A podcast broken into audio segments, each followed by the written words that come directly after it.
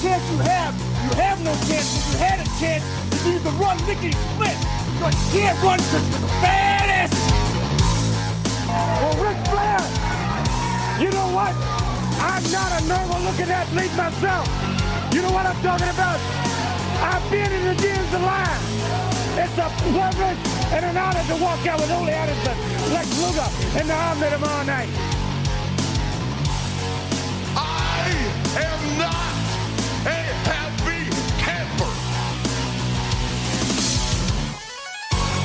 is Bully Ray's motivation?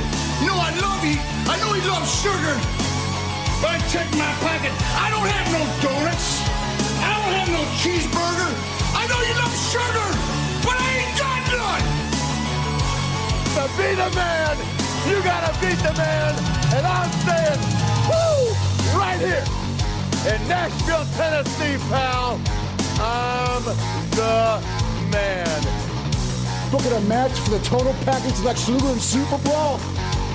Super Saturday? What is it? I don't even know what it's called. What is it called? Super Bowl Saturday. Super Brawl Saturday? You don't lose faith in winners. And Ric Flair, day in and day out, you every day of his life, just keep winning and winning and winning. Ric Flair! New York City, Ric Flair!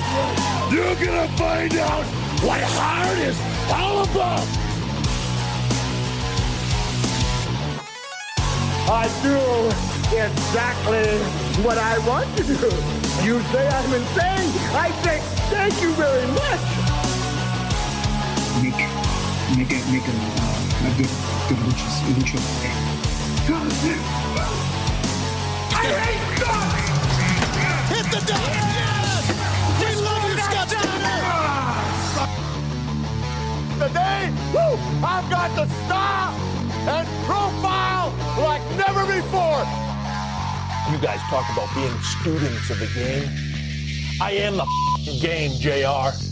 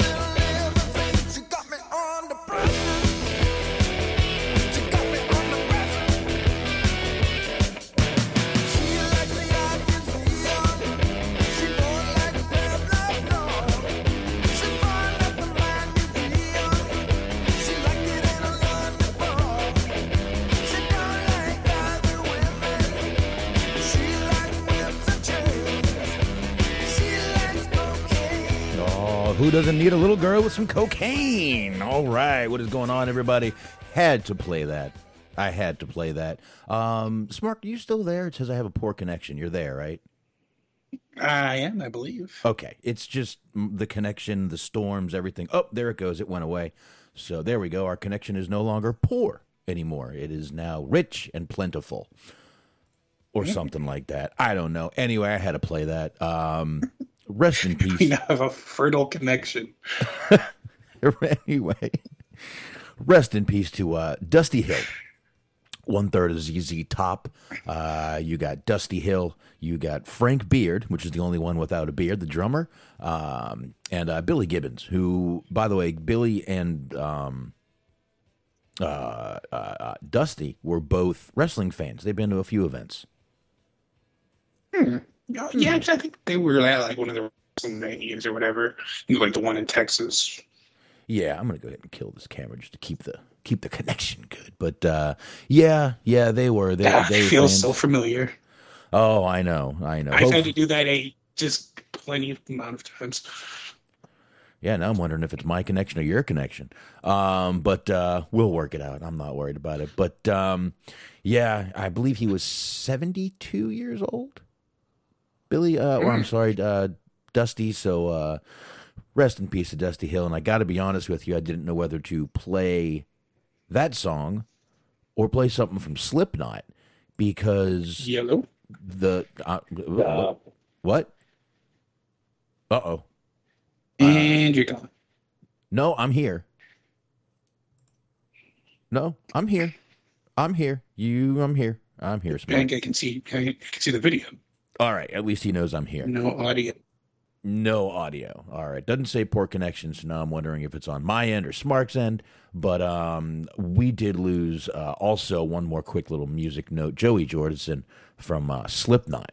I mean, if you've ever heard Slipknot, you know their percussion and drums and all that shit. That is like the heart of their music. And uh, I mean, this guy was one of the co-founders of Slipknot, and he was only 46 years old. So, you know, way too early to go. But uh, the music world in the past couple days has lost two really amazing musicians, um, especially one at 46 years old. That's that's ridiculous right there. But uh, haven't put out a, a cause of his death yet. But nothing seems to be foul, I guess you could say. Um, right right now, they're just saying passed away peacefully in his sleep. So I guess we'll see what happens with that. Uh, Marky, but you back yet? Yeah, I believe so. I believe you are too. So uh, again, wanted to quickly mention those right there, um, and uh, that's what I wanted to do real quick. Like I said, I think music lost two real amazing, amazing artists uh, in the last two days. So, man, losing the the uh, the music you grew up with. So, all right, I guess uh, from there we'll jump into plugs. And um, and yeah, Smark's right. I have been saying my internet's been shitty for a couple of days. I actually left a message in the chat saying I'm not even sure if I'm going to be able to do this. Um, but after two hours of staying on the phone with the company, we got it working. There you go. And only took a couple of thinly veiled threats. Unfortunately, I didn't get that far. Um, I didn't. I didn't even have to ask for the manager.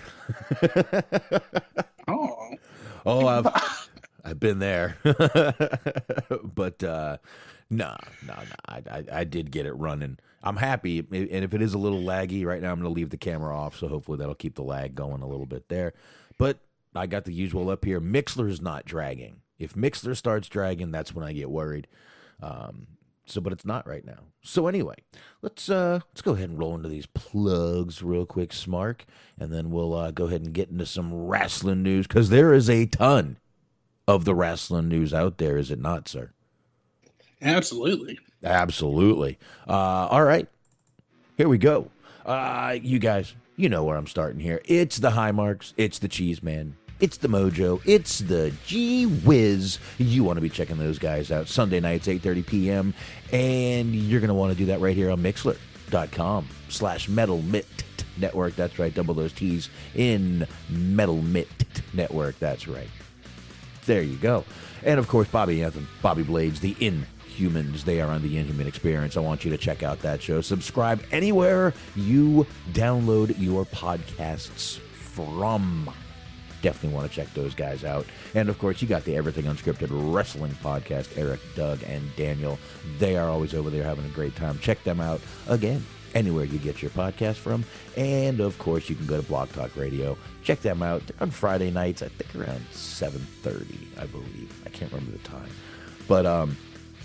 Also, Stephen Milan, he's sharing the show. Go ahead and check him out over there. He's reviewing films over there on Letterboxd, B-O-X-D dot com, dot com, dot com, dot com slash Stephen Milan. Uh, definitely, once again, check him out over there reviewing films.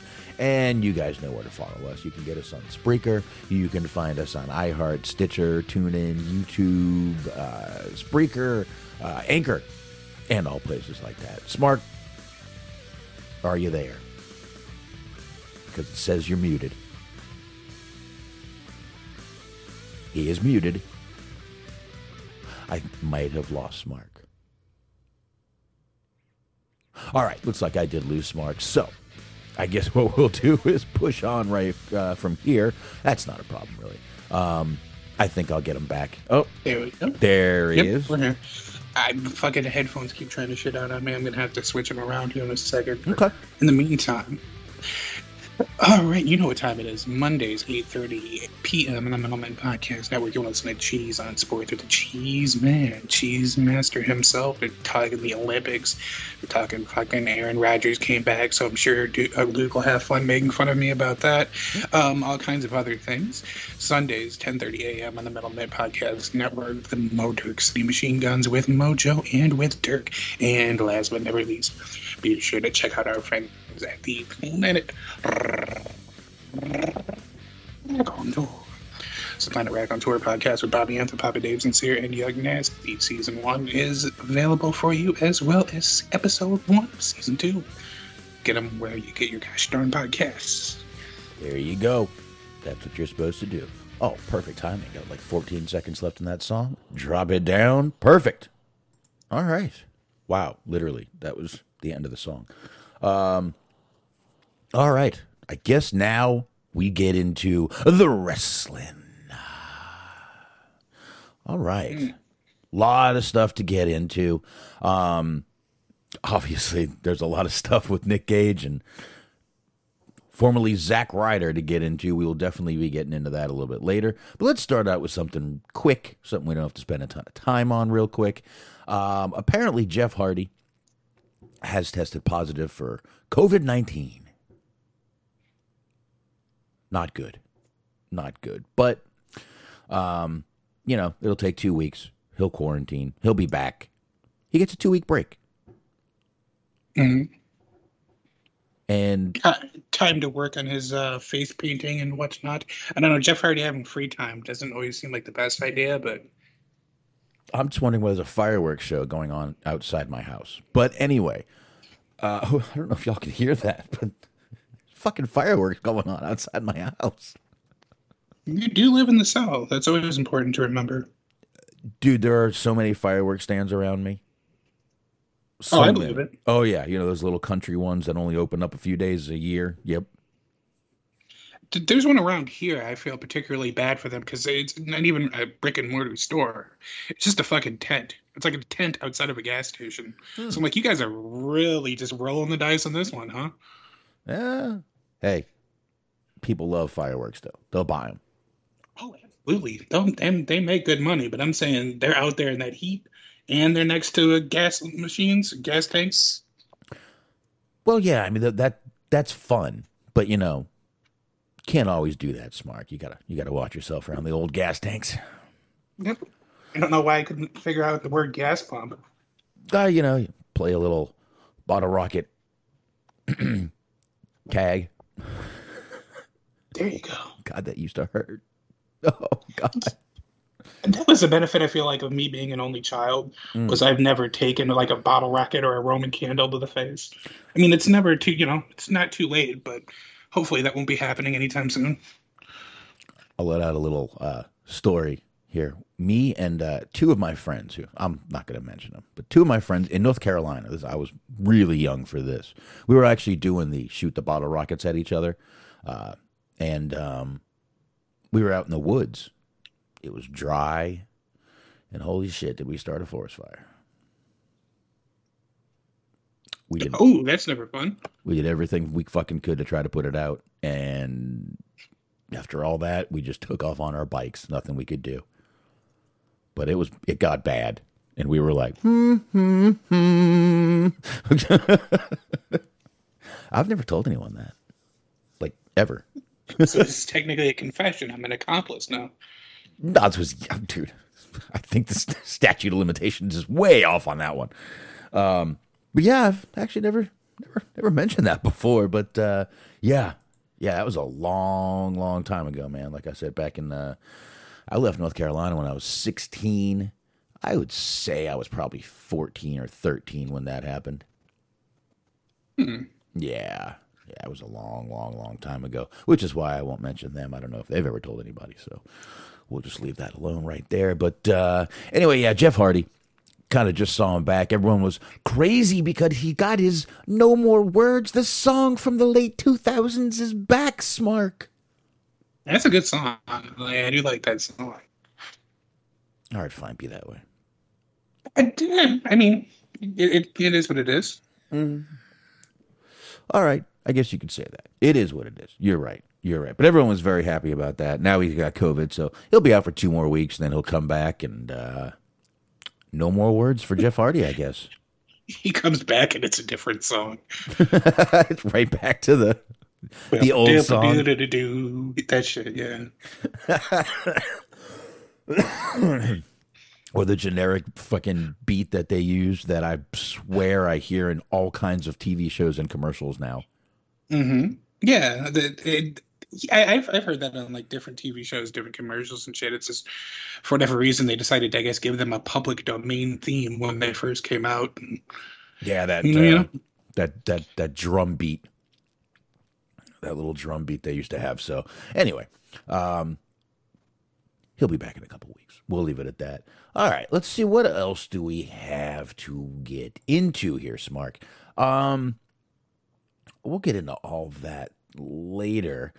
Uh, now, Smark, we were um, we'll get into that one later too. Let's get into this one real quick. Vince McMahon. Um, there's supposedly a scripted series in the works with uh, Mhm. with Blumhouse TV and WWE. I guess it's supposed to be a networks. Uh, I'm sorry, Netflix. Um, a little Netflix movie here. It's basically the United States of America versus Vince McMahon. This is all about the steroid trial. Right. Yeah, I think it's supposed to be a limited run series, like Right.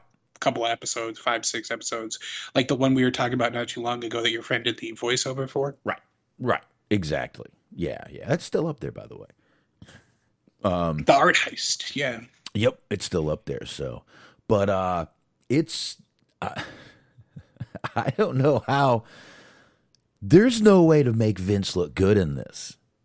I mean, he Oh no, there's a lot of ways to make Vince look good in this because Vince is in charge. This is like a WWE co-production. So this is going to be the most insane fucking self-suckery I've ever seen, and I am all for it. I cannot wait. I wonder who's going to play Nailz Ooh, Up there. It's a very good question. up there testifying. Hulk Hogan, yeah, I used to pick up the steroids with my check and the and, and, and you know, hey, how you doing, guys? Check day, hey, hey, look, a check and a little bit of D-Bol. All right, yeah, way to go, brother. Oh yeah, see you next Great way week. to you know get into the weekend. Okay.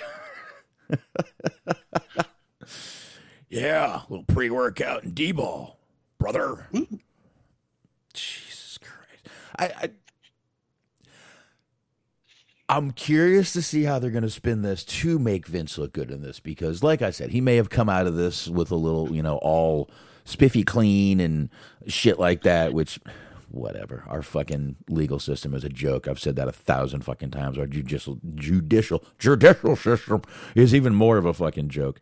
So anyway, My f- my first prediction is that they're going to say that he didn't know, which is going to make me fucking laugh harder than just anything in earth. Like I'm going to have to watch this like already on the floor, so I just don't. I can't. So I don't want to be falling. And if you go back and read what Hogan said, Hogan never said he said Vince never f- like made me do them or forced me to do them. He never said Vince never gave them to us.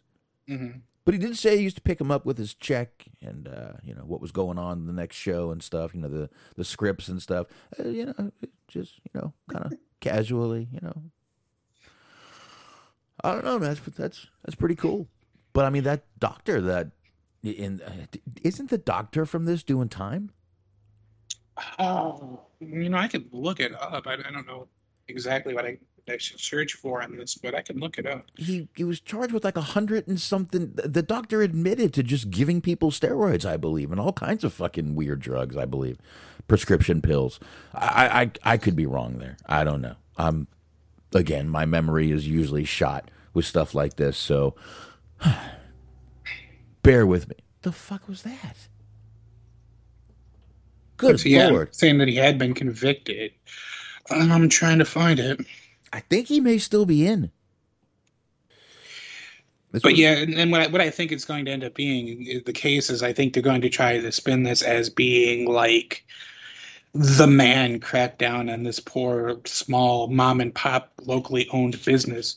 So that's going to be funny because I did. There's been I don't know who's putting it out there, but there's been rumors online that these sellouts that they've been having, that AEW have been having, that they've been bragging about, mm-hmm. Are happening because Tony Khan's buying up tickets.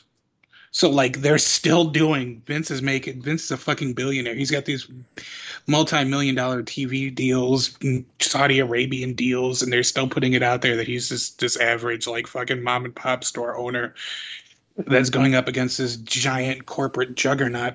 Um, Yeah. According to old Wikipedia, it says 1991 Dr. George Zaharin, maybe? Uh, It's my guess.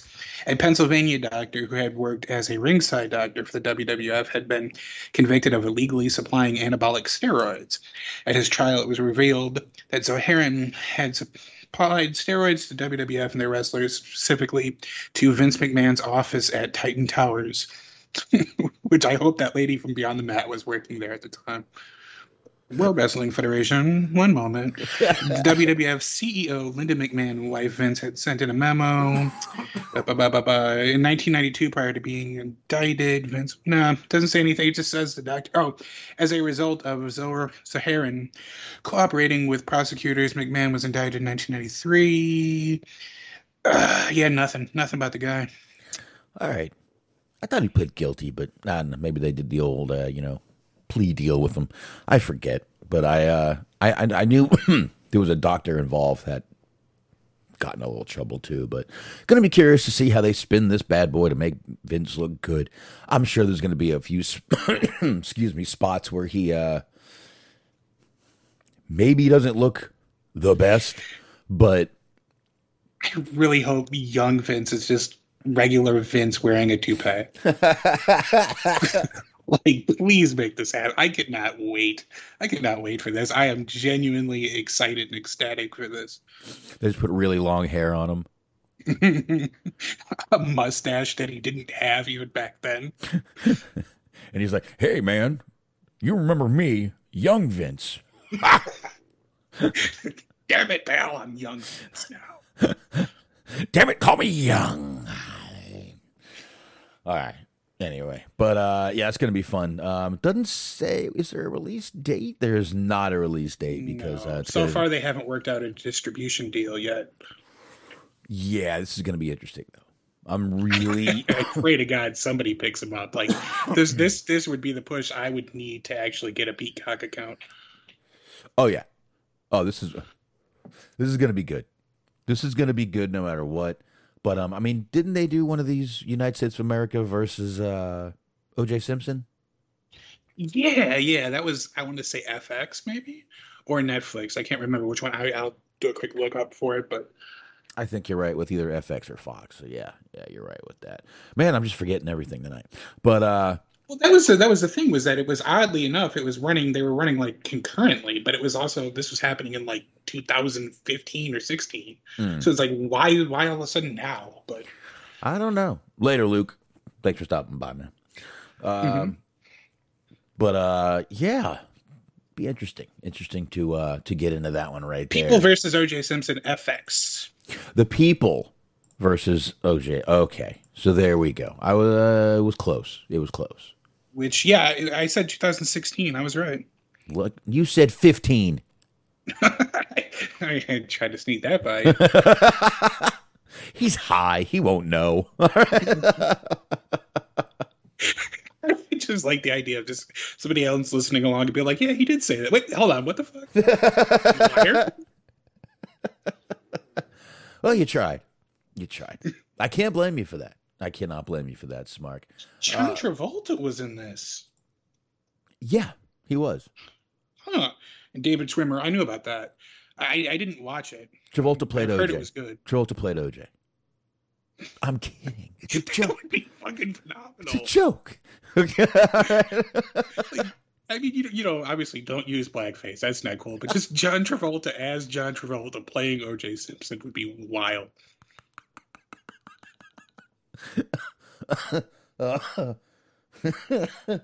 Look, Your Honor, the gloves don't fit. You see that, right? Oh, oh, oh, oh, my hair. My hair. I work a long time on my hair and you rattle my brains. Anyway. We have really done a good job of going between just people from person to person that has just wild hair. you know, rocking and rolling and whatnot. Oh, I'm not sure if you've ever seen Grease. No, the literally, I think the only movie I've seen of his is uh, fucking Pulp Fiction. Ever seen Face Off? Uh, if I say yes, are you going to ask me any further questions and prove that I'm lying again? No, I'll stop there. All right, then I will say yes.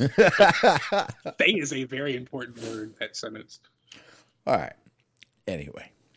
Anyway. All right, I will uh, stop grilling you on um, John Travolta movies. I've seen mm-hmm. so many. I've always liked Travolta. I'm going back to urban cowboy days back in the 80s. Staying Alive back in the 70s. Uh, Saturday Night Fever all the good ones, man. All the good ones. Uh, anyway, get into one more here. Uh, again, just kind of wrapping up on that Vince thing. Going to be great to see how they spin this. I, I, why do I have a feeling this may never see the light of day? this is like I the. hope it does. I hope against hope. I mean, it, like, like we've been saying right now, they were saying on the Observer that there's no distribution deal yet. They're like sh- shipping it or you know shipping it to different companies and different distribution services and streaming whatnot television networks. So yeah. right now it's not a done deal. Like they made the fucking thing, but it's just right. whether or not we're actually going to get to see it. Yeah, it's going to be like that Andre documentary that we never really. Anyway, uh, did that? Ever... Oh yeah, yeah. Well, there was an HBO one. I don't think that's the same one, but it's like a the limited series. There was no. Right. It was just an HBO documentary that was pretty good. Yeah. Yeah. Absolutely. So uh, another real quick one we can get into, Smark, and then I'm gonna kind of let you take over with a few of yours there because I don't have that much left. Um, no. I mean, really, once we hit the Matt Cardona thing, that's going to drive us into kind of right into AEW a little bit. So, um, while I bring that up, AEW star Nick Comoroto. You guys know who he is. Kind of looks like a looks like a damn caveman. Um, he did propose to his girlfriend though over the weekend at an indie show. Uh, I guess his uh, I don't guess his girlfriend is Ref Becky. I don't know if they even put her real name in here anywhere in this article. Um, they don't. They just call her Becky, aka Ref Becky. That's it. But uh, he did, uh, and she said yes, which is very good. But uh, congratulations to them. Pretty cool little moment. Pretty cool little moment. I'd play it, but uh, the audio is god awful. Mm-hmm. I mean, god awful. And uh, not that he said anything wrong. The audio itself is just horrible quality. The, the, audio is just wildly offensive. We cannot play it. Look, you bitch. he went on this wild screed about like COVID being a hoax and what his actual thoughts on critical race theory were. But it, it just wasn't worth playing. Drake Wuertz came out. yes it's a very controversial oh, angle that they're pushing here with this. Oh my God, is that Val Venis? Holy shit! All right. Wow, that would be a wild stable. Just like like pseudo political nut jobs. Fucking Low Ki could be in there. Oh God. Austin Aries, I think, has said some crazy shit. Mm-hmm. Yeah, oh, speaking of, I have to say this just because it would like it wouldn't be the show without talking about him. I was in the uh, I was in Jack Evans's Twitch channel the other day, and they they were talking to him about Teddy Hart, and he's like, "Man, I don't know." He's like, "I don't know what he's doing right now. I don't know if he's in jail or not. I, I can't help you," which just makes me laugh that like one of his like longtime friends is just like completely lost track. Just like I don't fucking know. Don't ask me, dude guy's a fucking a, a, wreck who doesn't want help, won't admit he needs help, and that's the worst kind, man. How many? I mean, how many shitty things have we brought up? I got to tell you, I, I, I thank you, Teddy Hart, for all the fucking material.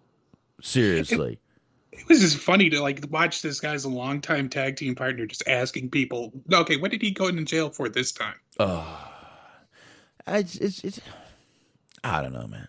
At, at- some point, we've said before, at some point, the common denominator is you. You got to fucking reach out, ask for some fucking help. Look, I'm fucked up. I'm going to jail fucking damn near every week.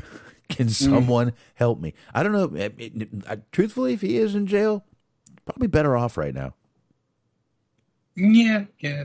Probably better off right now if he is in jail. So maybe he is, maybe he isn't. I don't have a clue. I really don't have a clue. Um, I mean, you can always. Uh, are you telling me that the website or the Twitter feed of "Is Teddy Hart in jail" doesn't have an update for us, Mark? Not recently, I don't think I can check. All right, all right. I mean, I I, I know they're good about that. So you know, I, I think he went back actually like right after WrestleMania weekend, but I could be wrong about that. that makes sense. And I think my kids cranked up my gain. I'm looking at something here.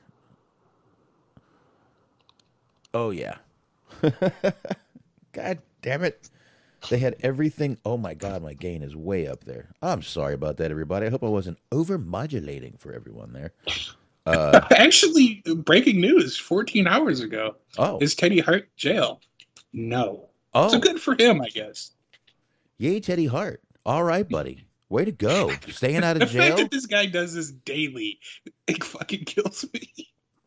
like literally, if you check out the Twitter account, is Teddy Hart in jail?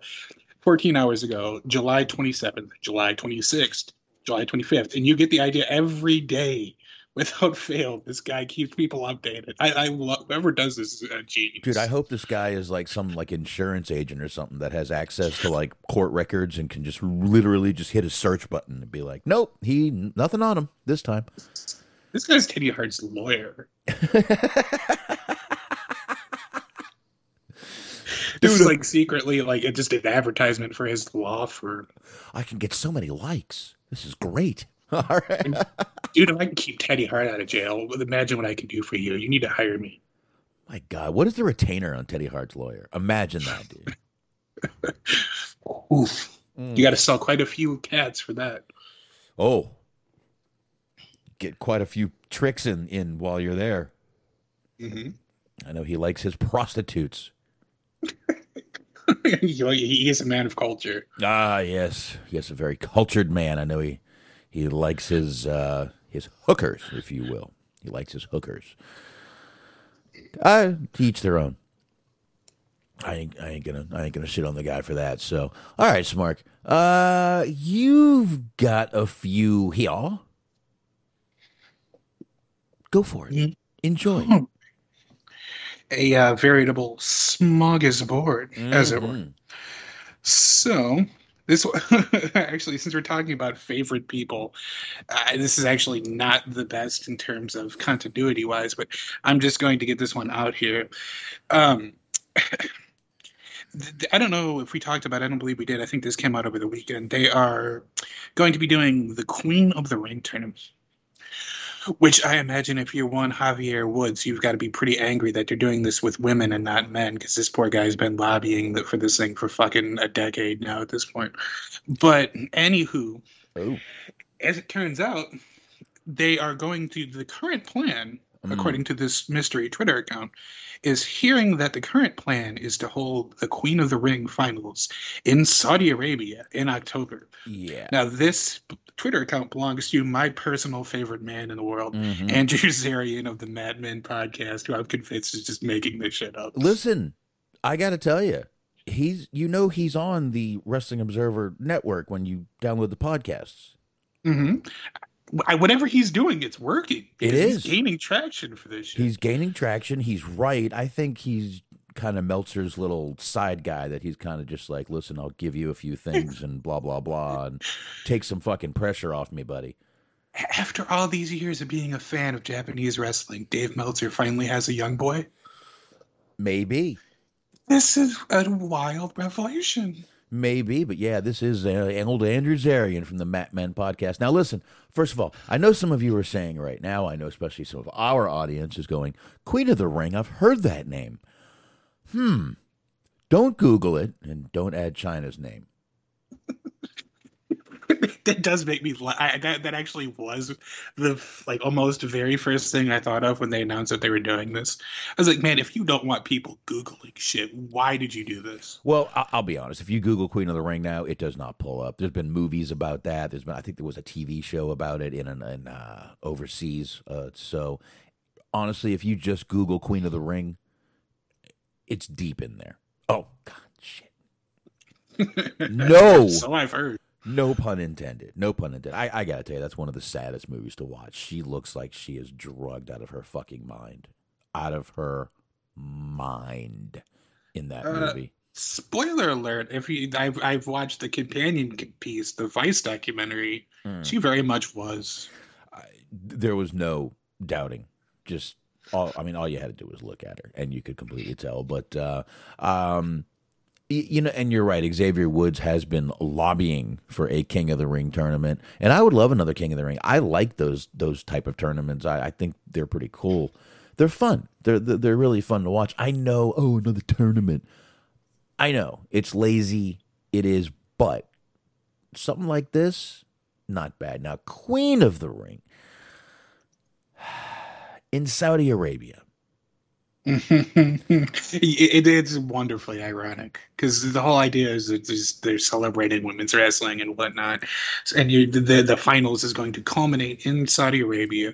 Presumably, like two people are going to be wearing the fucking Bryce Remsburg beekeeper outfit that he wore during that exploding ropes match in AEW, where you can just barely see a, like the nose and that's about it.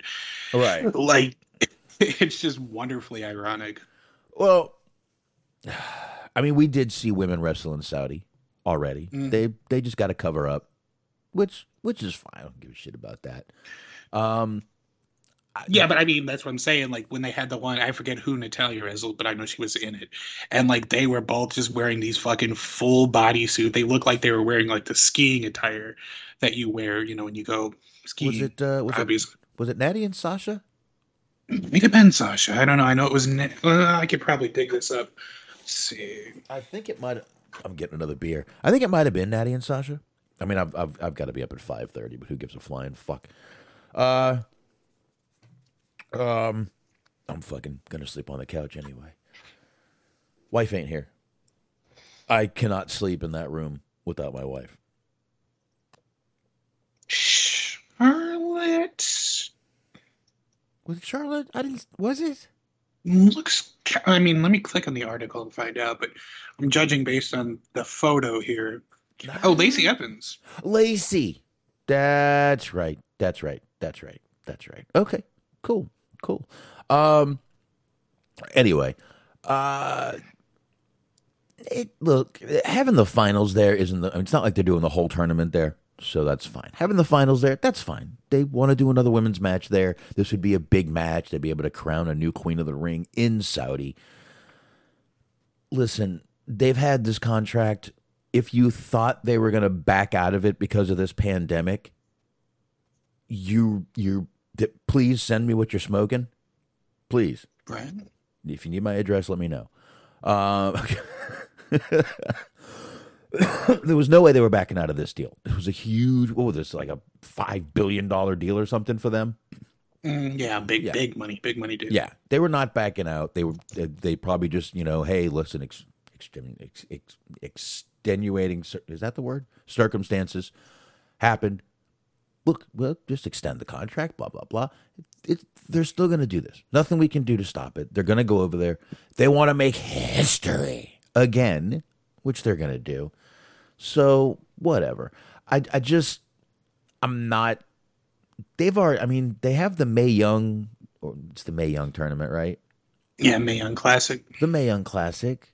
They have that. They just had another women's tournament for the uh, belts, I believe, on NXT. Do we need an another women's tournament? By the way, this is coming off the heels of of uh, remember when um, what's his name Triple H was saying on a conference call that they didn't need to do a all women's pay per view again. That the best women's wrestling is just here. Deal with it. yes, Uh, I would say less than even a, a month, if even, Mm. of after he just got done slamming the NWA for seemingly for no apparent reason for doing the uh, their women's tournament. Yeah, Here we are. yeah. Here we are. Here we are with triple. You know. Oh well. You know. I gotta maybe maybe a little tournament just for the women. Maybe let's keep him busy. Bend Keep that busy. knee. Bend that knee, Triple H, because he got some backlash for that shit he said, which I I didn't think there was anything wrong with what he said. To be honest, he said the women in WWE were great wrestlers. What are you supposed to do? These are all sh- pieces of shit. All we have is fucking Charlotte. That's the only one we really like anyway. We got some really great wrestlers, and Carmella's here too. Um, Did I tell you we just brought back Eva Marie? oh, that's that's a wonderful image. Just the idea of him just touting how great their women's division is, while you have fucking Eva Marie and Carmella just walking around behind. him. So we're gonna call her Dewdrop, but spelled like dough drop. What do you think? Because she's portly. I don't know why why Vince McMahon now. It's one of the same at this point, really, dude. It doesn't matter. It's it's like which one is Jimmy? It doesn't matter anymore, you know. It's, All right. Where the fuck were we at this point, Smark? Um, all right. So Queen of the Ring, I you didn't really. I kind of overtook that, and I apologize. Oh no, that was about it. Just I, I, mainly anything is, the idea of they didn't mention it, so I figured we should mention that they're doing the Queen of the Ring tournament, and I wanted to give a quick shout out to, like I said, my personal hero and hopefully soon to be mentor, um, guy from the Mat Men podcast, whose name Andrew. No, yes, Yes, what's his name? Zarian. Andrew Zarian. Well, okay, I said Andrew Z, and then I started to think Zimmerman, and I was like, oh dear God, steer this car away. No, uh, that wasn't his name. Was that his name? No, No, it was Andrew Zarian. You were right. Zarian. Yeah, the Zimmerman guy. His name wasn't Andrew. No, no, no, no. And there was a Andrew. Z- He did like uh, some food show, Strange Eats or whatever the fuck. Ah, used to know a Paul Zimmerman. My dad used to Mm. work. My dad worked for him. That I did. That I didn't know. Um, all right, Queen of the Ring, done. Keep going, brother. Keep going. There we go. Um, so we're going to get into, and I um, I was going to kind of wait to companion this in, but I don't think that our Raw review is going to be super in depth. So I will get it out now. Um, we talked about last week. Keith Lee came back on Monday, He ended up losing to Bobby Lashley, and then this week on Raw, get that little part of it in. He ended up having an eight-minute match with Karrion Kross. Four of the minute, four of the minutes of the match happened during commercial. So they basically did them like how they used to do the divas back in the day. And he, I think he ended up winning this time, but still not necessarily the triumphant return that we had anticipated. Perhaps he had hoped for. Um, you put out a couple of tweets that ended up deleting that I'm kind of searching for if there's screen caps of, but the one that he did leave says, "quote I've decided I'm just going to tell you guys the story myself. Give me a week or two. So that's interesting. Don't really know what that necessarily pertains to, but you know, we've been talking about he's been off TV for a very long time. There's a battle with uh, WWE over his name, his actual name that they were trying to copyright. Mm-hmm. So there's just a lot of like weird stuff going on with him and them. I think the name thing, number one, is going to be a kind of prominent thing when if he tells the real story of what happened. Number one, number two, stop fucking cock teasing. Tell us or fucking don't. Right. Don't be like, And- oh well, give me a couple of weeks and I'm gonna tell you. Stay tuned. No, fucking tell us. Just tell us. So this is uh, it says Alvarez said this was on Observer earlier today. Quote, all I know is that yesterday Keith Lee tweeted something which he later deleted, which said something to the effect of, quote, gone seven months and virtually squashed my first two weeks back. So if that's not exactly what he said, put that on Alvarez, don't put that on me.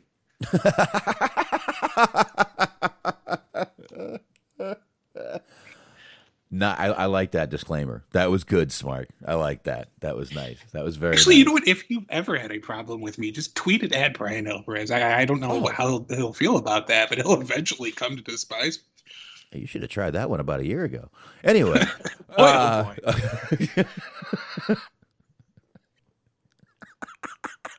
that was awful. Uh, I can't tell if you're laughing. I can't hear you. Uh, okay. I said, I just said, hey, you started it I did, I did, but I, I, I really thought again, and then at Bryan Alvarez. was, you know, I really thought it was a good idea until the fucking, until you know the, the actual end of the sentence. Uh, but anyway, that's that's how I roll. Okay. A- anyway, Keith Lee, stop this cock tease shit. Tell us what the fuck is going on, or don't. Don't tease it. Don't fucking tickle our little fucking taint. Just tell us.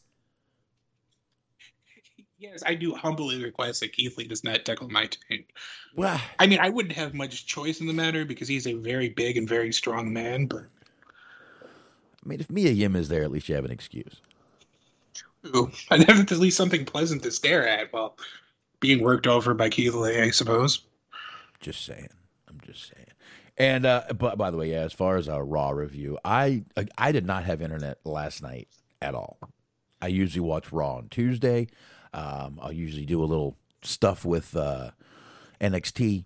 I'll usually try to watch it at work, but I've been this is my today was my first day back in the warehouse. I've been driving for a week, so over a week, a week and a half. So man, I had a lot of shit to do, and they and my fucking been out of propane for a week and a half too, and I'm getting pissed. Oh, Well, they got a little shitty electric forklift there, but it's really slow. I, it's it's small, so literally I sit on it. I'm fucking six two, two hundred pounds. I feel like my fucking knees are in my throat when I drive it. oof! I, I've been there before, not with forklifts, but like go karts. Oh yeah, yeah, yeah, yeah. The go karts I expect to be cramped up. It's a fucking go kart. But when I you know the propane lift is uh it's a big, decent sized lift, about a little eight thousand pounder. So you know it's nice, got some leg room.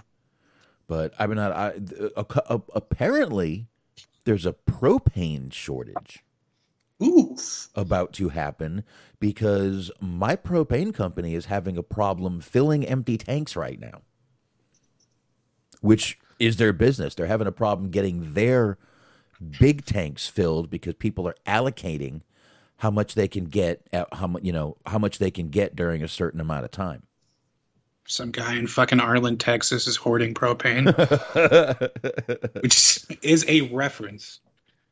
I really, really thought about going to U-Haul and seeing if they could uh, fill my tank today. I may do that tomorrow. I may do that tomorrow. But you guys don't need to hear about my forklift problems. Um, There's been all kinds of weird ass shortages though, because like uh, this is different, but I, and I I kind of get why it's happening. But there's been a chicken shortage. chicken, there's a shortage of. Um, listen, I'm in the packaging business. There was, it's just starting to come back. Like after this month, there was a paper shortage going on too. And there was a foam shortage because the chemicals to pour the foam come from one place and one place only. I bet you can guess where that is. Right.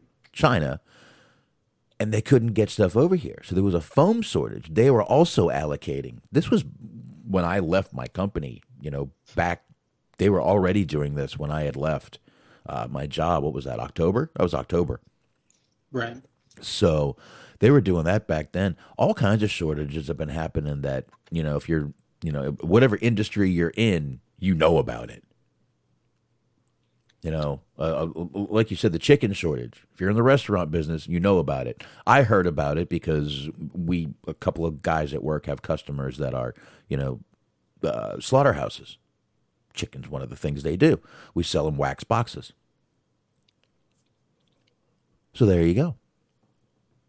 Yeah, I, I actually saw. I was at a Hardee's about like last week or the week before, and there was a sign on the counter that was just like, "We can't give you chicken tenders. Please do not order chicken tenders." Just go to McDonald's. Those ain't real chicken anyway. Oh yeah, They They can always whip up some of those bad boys. so, yeah, there was, like I said, there's been a ton of shortages out there. Um, obviously, I mean, fuel is just flying. The price of fuel is flying up. I'm sorry. I was paying six months ago. I was paying less than two dollars. I'm paying damn near three bucks now. So, what, what is it out there, Smark? What's gas out there, man? Probably about that. Probably close to about four at this point. About 4 Mhm. Shit, no, I'm I'm talking like in like out here in the country. I paid two eighty nine today. Mm. You're paying like almost like three eighty nine or something like that. Like around that, like the 350 mark. Oh, good God! I don't. I that's. I saw that in Florida. I got to tell you, I've never seen that here in Texas. Not that high. I've seen like 305, I think is the highest I've ever seen here in Texas. But give it time. We'll we'll revisit this. we'll revisit this again in in a year. and see where we're at there. But uh what else you got on the uh Keith Lee thing? And again, it, it- you know, you read that tweet, Smark, that he deleted. I'm sure he was told to delete it because it was the truth. Damn it, pal! Stop telling the truth. It it what where's the lie? I- If that's what he tweeted, if where's the lie? Explain. Right. Yeah, I mean, I got to imagine, like, I, you know, we don't know why he was on TV for so long, but say it was an injury, then you you work hard to rehab from your injury to get back into ring shape or whatever, and this is how you get treated. Or worse, you get the old WCW treatment where they're not using you, but they're also not letting you be on TV, and you're just sitting around in your hands all day. So it's like either way, you know, it's it's not like a good outcome, whatever it was that he had to endure while he was waiting to get back on TV couldn't have been fun and then he gets back on tv and this is the end result Yeah, but here's a fact, and you know this for a fact. We've said it, and you've agreed. WWE is a petty little company. Oh for sure Petty. i mean the fact I, we, just said and i think Hmm. this might be where you're headed they tried to copyright someone's actual real life name yeah, they want to literally own you Yeah, exactly. So basically, you know, if, if it was about that, you know, the whole Keith Lee name, which I think we're going to get into that. I think that's going to be definitely, like I said, I think that's going to be prominent when he explains this. Maybe he did have an injury while that was going on. But you know, WWE will be like, all right, wh- whatever happened in the case, I got to, it was probably settled out of anywhere. We'll probably never know what happened with it. But uh, it, it, of course, we're never going to fucking know, but they're going to punish him. Mhm. And this is how they do it. They, they won't punish you in the back. They'll bring you back. They'll be like, listen, we're going to get you back out there, get you in a few matches, and then boom, you're going to lose this fight. Boom, you're going to lose that. This is just what they do. Oh for sure Although maybe they're just getting them out there, having a couple matches, getting the ring rust off them. Maybe they have a plan. You know, this company loves putting putting guys on a losing streak because the best way, Smark, to get a guy over is have him lose a shit ton of matches in a row. That's the best way to get a guy over. I mean, take Curt. Fucking look at Curt Hawkins, right? Mm-hmm. he, Oh. he has now impact superstar curt hawkins aka brian myers i believe Oh, that might have been a bad example. No, I meant it to be a bad example. God damn it. Anyway, okay. Well, And- yeah, I mean, they've done this, and they, they did it with Shelton Benjamin a long time ago, like Uh-huh. decade or so. Of just like, all right, so the idea is that he's going to lose a shit ton, and then it's like, well, then how does that culminate? I don't know. We'll probably let him go. Yeah. Yeah, why not? Now now you know, now that you've lost a shit ton of matches, then your worth is pretty much, you know, in the dirt. Let's let you go. Let's do that. Meanwhile, luckily him and uh, Charlie Haas uh, did make a good name for themselves on in ROH. Um, till Charlie Haas did what he did, but anyway. Uh, I think the best reply here though is R-Truth, as usual. I think you should, dog. Get it off your chest. Just Now- ever supportive Archer. There was no accent there. I actually read that actual in words that he said. Just want to let y'all know that. Just want to put that out there. R-Truth is fucking. We seriously do not deserve the greatness of R-Truth. And we also don't deserve to have him off of our television as much as he is. That guy should be on TV every week doing something. Every fucking week. Mhm. Every week. God damn it. Put him on both shows. Please put him and Riddle together. Good God, that would be comedy gold there. Oh yeah, I mean, there's there's so many things you could do with him. Definitely. Definitely could do some shit with those two right there. I mean, I know they have before, but I, I think you could really make a make a nice little team out of those two, just going out there and having a great time. You know what? If you ever break up the New Day, I'm not saying they could replace the New Day, but these guys could be another good time, happy go lucky type of team. That's all I'm saying. Uh, no one can replace the New Day. For sure. All right. And, it's wild. Like I've been watching a lot of old school, like 2000, 2001, which makes me sad that I have referred to that as old school now. But he's on there, and I'm just sitting here looking at it like he looks older there. Like this motherfucker reverse ages. He looks like he's about 25 at this point, and he's been wrestling for like fucking 25 years. Yeah, truth is not aging. Is not aging. He he needs to put out a fucking book. Like I don't know what he's doing, but he fucking is doing it. I, I, maybe he's still smoking, and it relaxes him. That's he just smokes a fuck ton of weed. Uh, you smokes it. Remember that time? I never forget that time he was on Raw smoking a cigarette, True. trying to get a lighter from the audience. I think. I think that's what he was doing. Paying tribute to his hero, Randy Orton. There you go. Big Show. Remember smoking Big Show? Mhm. I like smoking Big Show. Actually, I'm not gonna lie. Oh yeah, that was great because I was, I think that was WCW one too. So Yeah. the motherfucker was out there smoking and like hitting hurricanrana. So like it was a what because he actually used to be an entertaining wrestler. It's, it's it seems unfathomable at this point, but he used to actually be able to get in there and move. Uh, he was younger, Smark. True, very true. But What are you gonna do? What are you gonna do? He was younger. Um, I'll tell you what. I got one little last one. And again, I don't think we're gonna spend much time on this one either. But uh, also over the weekend at a house show, um, Carmella had a little oh yeah, a little uh, as they started calling it after Janet Jackson, a wardrobe malfunction hmm is uh is what she had. Her top literally damn near came off in a match. Dude, I don't know how she kept her top on. I know there's probably some tape involved. But she didn't really try to like freak out, stop the match, get out of the ring. She kept going. I may not be the I may not be the biggest Carmella fan. I got to give her a little bit of respect for this right here. And kept her top on. True professional. Yeah, you know, if a titty pops out, a titty pops out. The shows must go on. I, I will say though, and this is on it, and this is not just this is female wrestling, male wrestling too, or whatever. I hate when motherfuckers are supposed to be selling and they're like adjusting their attire. Mm. Like, worry about your knee pad later. Pull your trunks up later. Like, fucking, ugh, it's distracting. Like, you're supposed to be in pain, but you're like, ah, I hope nobody sees like a little bit of my butt. Like, get out of here. You know who's annoying as fuck with that? And it, it, it, it's a woman. I'm going to go ahead and call her right out. Ronda Rousey. Mm.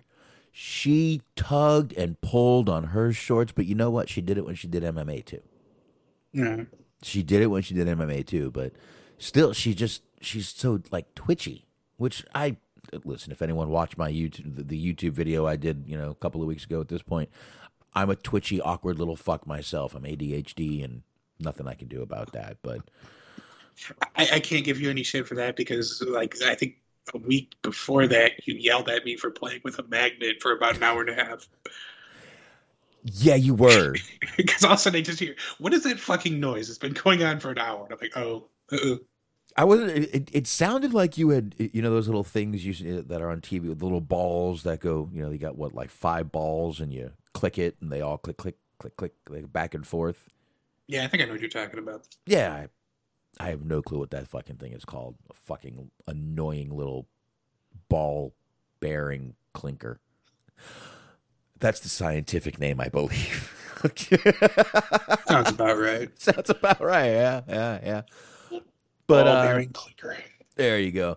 But yeah, man, I, I like I said, I, and she was against Bianca Belair. You, you actually, at one point, I think she actually said, "My top's coming off," but they finished the match, and uh, you know, can't really, can't really shit on her for anything on this one right here. Uh, she kept her top on. That was good. I feel like this is an innovative way to get those house show numbers up. And I guess Eva Marie almost got her top ripped off Hmm. on Raw. Did you not see that? No, I, I saw the Hulu version. So the Eva Marie match was mercifully omitted.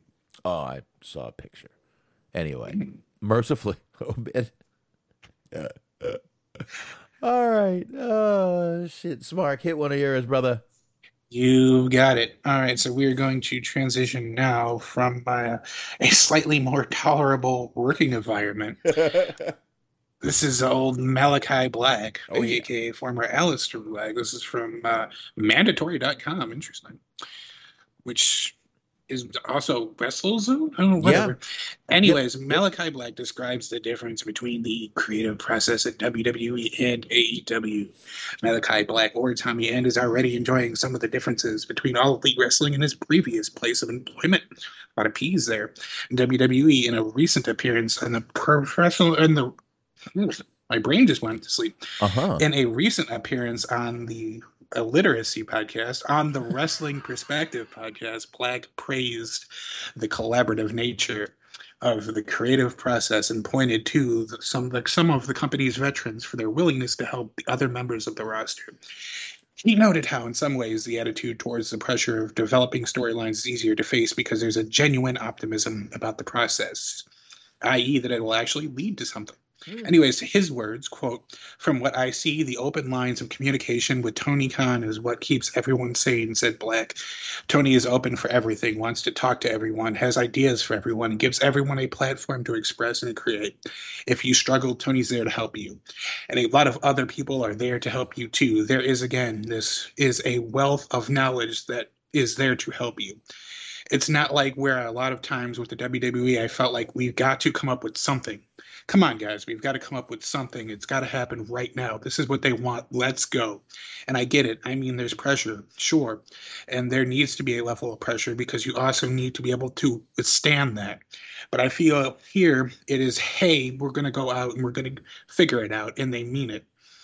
So there's a whole big this is a very long article. There's a lot of excerpts. One of the other things that i thought was interesting was that one of the people that he is specifically working with that he's crediting for helping to develop him is uh Jake Snake Roberts. So that's pretty cool. Oh, yeah, that can only be a help, in especially with an evil character. Holy shit!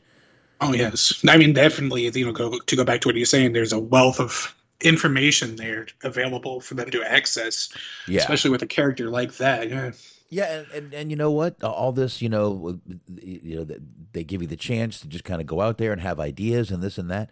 Doesn't it remind you of kind of what we saw back when Vince Russo was there and Vince McMahon kind of still filtered everything, but was more hands off and let the let them do their jobs?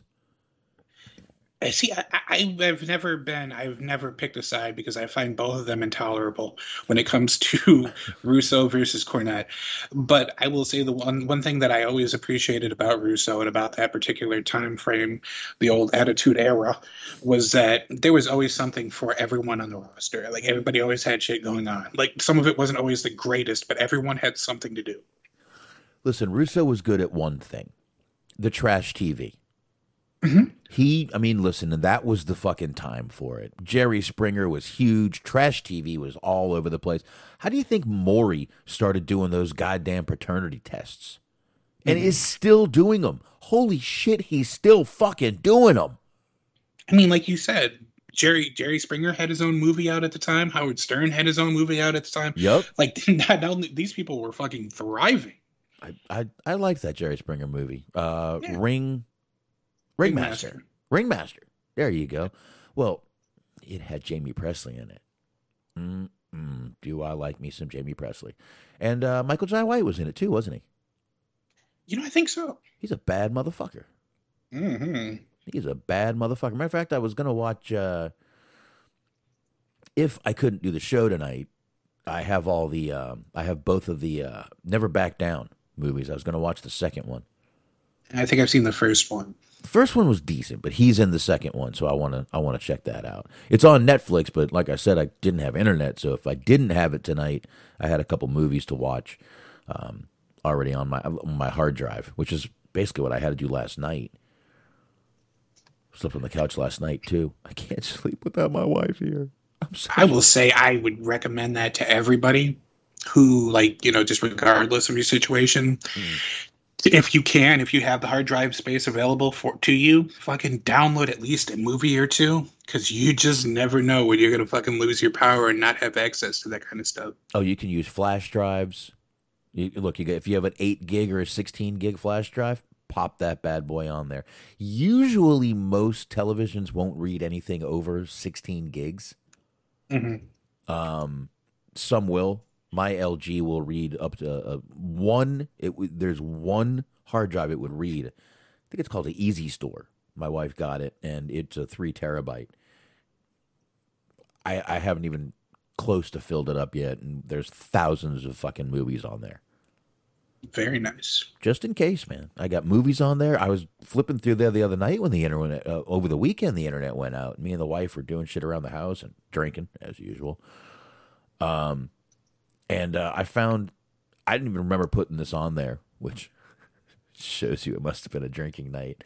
I had all these fucking music videos from like the 80s, the 90s, the early 2000s. I mean, anywhere from fucking Monster Magnet to fucking The Police, you know, all, shit, all kinds of shit on there. And I'm like, where'd this come from? She's like, you put that on there a long time ago. I'm like, I don't remember doing that. But we were doing shit around the house, so I jammed them. There's no shuffle though. That's what sucks. Yeah, that that that is definitely a modern convenience that is hard to sort of reconcile without when you don't have it at your disposal. Yep, no shuffle. But yeah, yeah. At least fill up a a hard. You're, you're right. At least fill up a, a, a flash drive though. That's a that's that's not a not bad advice, Mark. But uh, like I said, the, the way he's talking though, uh, you know, look, we had the veterans there. They're just you know, Tony comes up. He's got ideas. We've got ideas. We take our ideas, we put them together, and we go, hey, let's go out there and do this. That listen, if you ever watch Beyond the Mat, that's about how it went mm-hmm. back back then until Vince became a complete control monger and now rips up, you know, the script 30, 40 minutes before the show goes on. What are you going to do? What are you going to do? You know, these poor fucking writers who fucking sit there and break their ass. Yeah, imagine them high fiving. Got that show done. High five. That's good shit. And then Vince just tears the fucking script up. Love it. Uh, Like I, I want to believe he just has like a fireplace everywhere he goes, and he just chucks that shit in there. nah, I think he has a little. He probably just throws up like confetti in, in gorilla position. Which is exactly why we've talked about this before. I would love, I would have loved nothing more than to seen what Patrice O'Neal's time was there, what that was like. Because I just don't feel like Patrice would have let Vince jump him out like that. And you know, I never. Well, Stephanie was the one who fired him. I never. I don't think he ever mentioned what storylines he had helped with. He might have on one of his shows. I'll have to dig into that one day. Yeah, I'm gonna have to. If anyone knows about that, let me know. Yeah, I'm not sure which ones or if he ever mentioned it. I know he did have a show uh, by himself on Sirius with when Opie and Anthony were were around. It was called Black Phil. Yeah. Black Phillip. Yeah, that was his thing, Black Phillip. And there's a lot of I don't know if they still are on there because shit just magically disappears out of these places. But I remember seeing there was a lot of like you know excerpts of that, maybe even full episodes on YouTube. So Oh, I used to listen to it. It was amazing. he was so he was so, he was he was one of a kind, man. Absolutely. Absolutely one of a of, of a fucking kind. Just so I mean, he could be really filthy, but he could also be really, really like he would get filthy with it, but he'd also be so correct. You would just be like, "This is so captivating." hmm Like, and we've talked about this before, but my absolute favorite thing about him was that time he was on one of the news shows, news channels, debating a woman over what can and cannot be considered comedy, what you can't joke about. And she was like just dead set on being offended and him being wrong. And there's just certain taboo topics. And he just, the way that he was doing it, had her laughing. And like, as she started laughing, he would yell at her you know, it's like, oh, you're supposed to be offended. What's wrong with you? And then she kept like the more he would fucking scold her, the harder she would laugh. So like he was like he was just incredible like that. He was, man. He was. I mean, I remember watching him on the old uh, politically incorrect Mm, yeah. Okay. with Bill. Uh, that was a Bill Bill Maher show. Yeah. You know, I'm. I got to tell you, I, I, Bill Maher. I, I don't always agree with his politics, but I've always been a fan of that guy. Always kind of been a fan of that guy, just for one reason or another. I mean, he's. Again, I disagree with a lot of things he says. I agree with some of the stuff he says too, though. But um, just always kind of liked that guy. But yeah, I used to watch that show with him on it. He used to have a Colin. Oh, huh? Colin Quinn. Quinn on there all the time too, and Jim Norton. When you get Jim, Colin, and Patrice, oh my god, dude, Mm-hmm. those shows. If you, I bet you can find some of those on YouTube. Right. Well, there there was one I think it was from Opie and Anthony that was like Patrice and Louis talking about like the kind of porn that they like to watch, and like Patrice like calling him a racist for saying that he didn't like black porn, which but it was like he was doing it in such a way that he was just clearly busting his balls, but it's hilarious. Oh yeah, dude, I I I I was such an Opie and Anthony fan back in the day. Mm-hmm. So that, that that's why whenever I see Rick Boogs do the Rock Scream, I think of when they used to have Rock Scream Tuesday. Hmm. Yeah, people would call up and Rock Scream. See, I, I've heard some, some clips like that was their like kind of heyday was at a time when I just didn't have access to that kind of you know, like talk radio all that much. Right, right, right. Yeah. And And living in the South, all of them was just like the fucking Bubba and Bubba Two in the morning. Mm. Like that was how uncreative they were. It's like we're both named Bubba. I'm I'm Bubba, and then I'm tall Bubba. And it's like ah, Jesus Christ. I'll tell you, if you go back in the early THT archives, you can go on Shout Engine and still check out the uh, THT podcast archives. Me and Mish from Wrestling Soup uh, Mhm. did a show, and we talked about Opie and Anthony for like an hour and a half. Nice.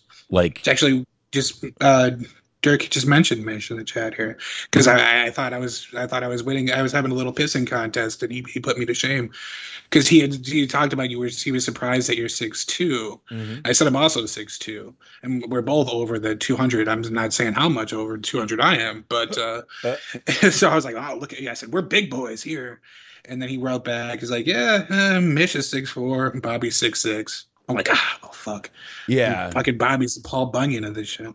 well, Jesus Christ, we all can't beat Bobby Anthem and you know, fucking talk women out of their pants with five words. I feel like he just hands him a business card at this point. well, it, he's afraid to speak. He knows what's going to happen as soon as he talks. hmm Oh my God. Like I said before, I just picture it being like that scene in Private Parts where the lady's riding the speaker system.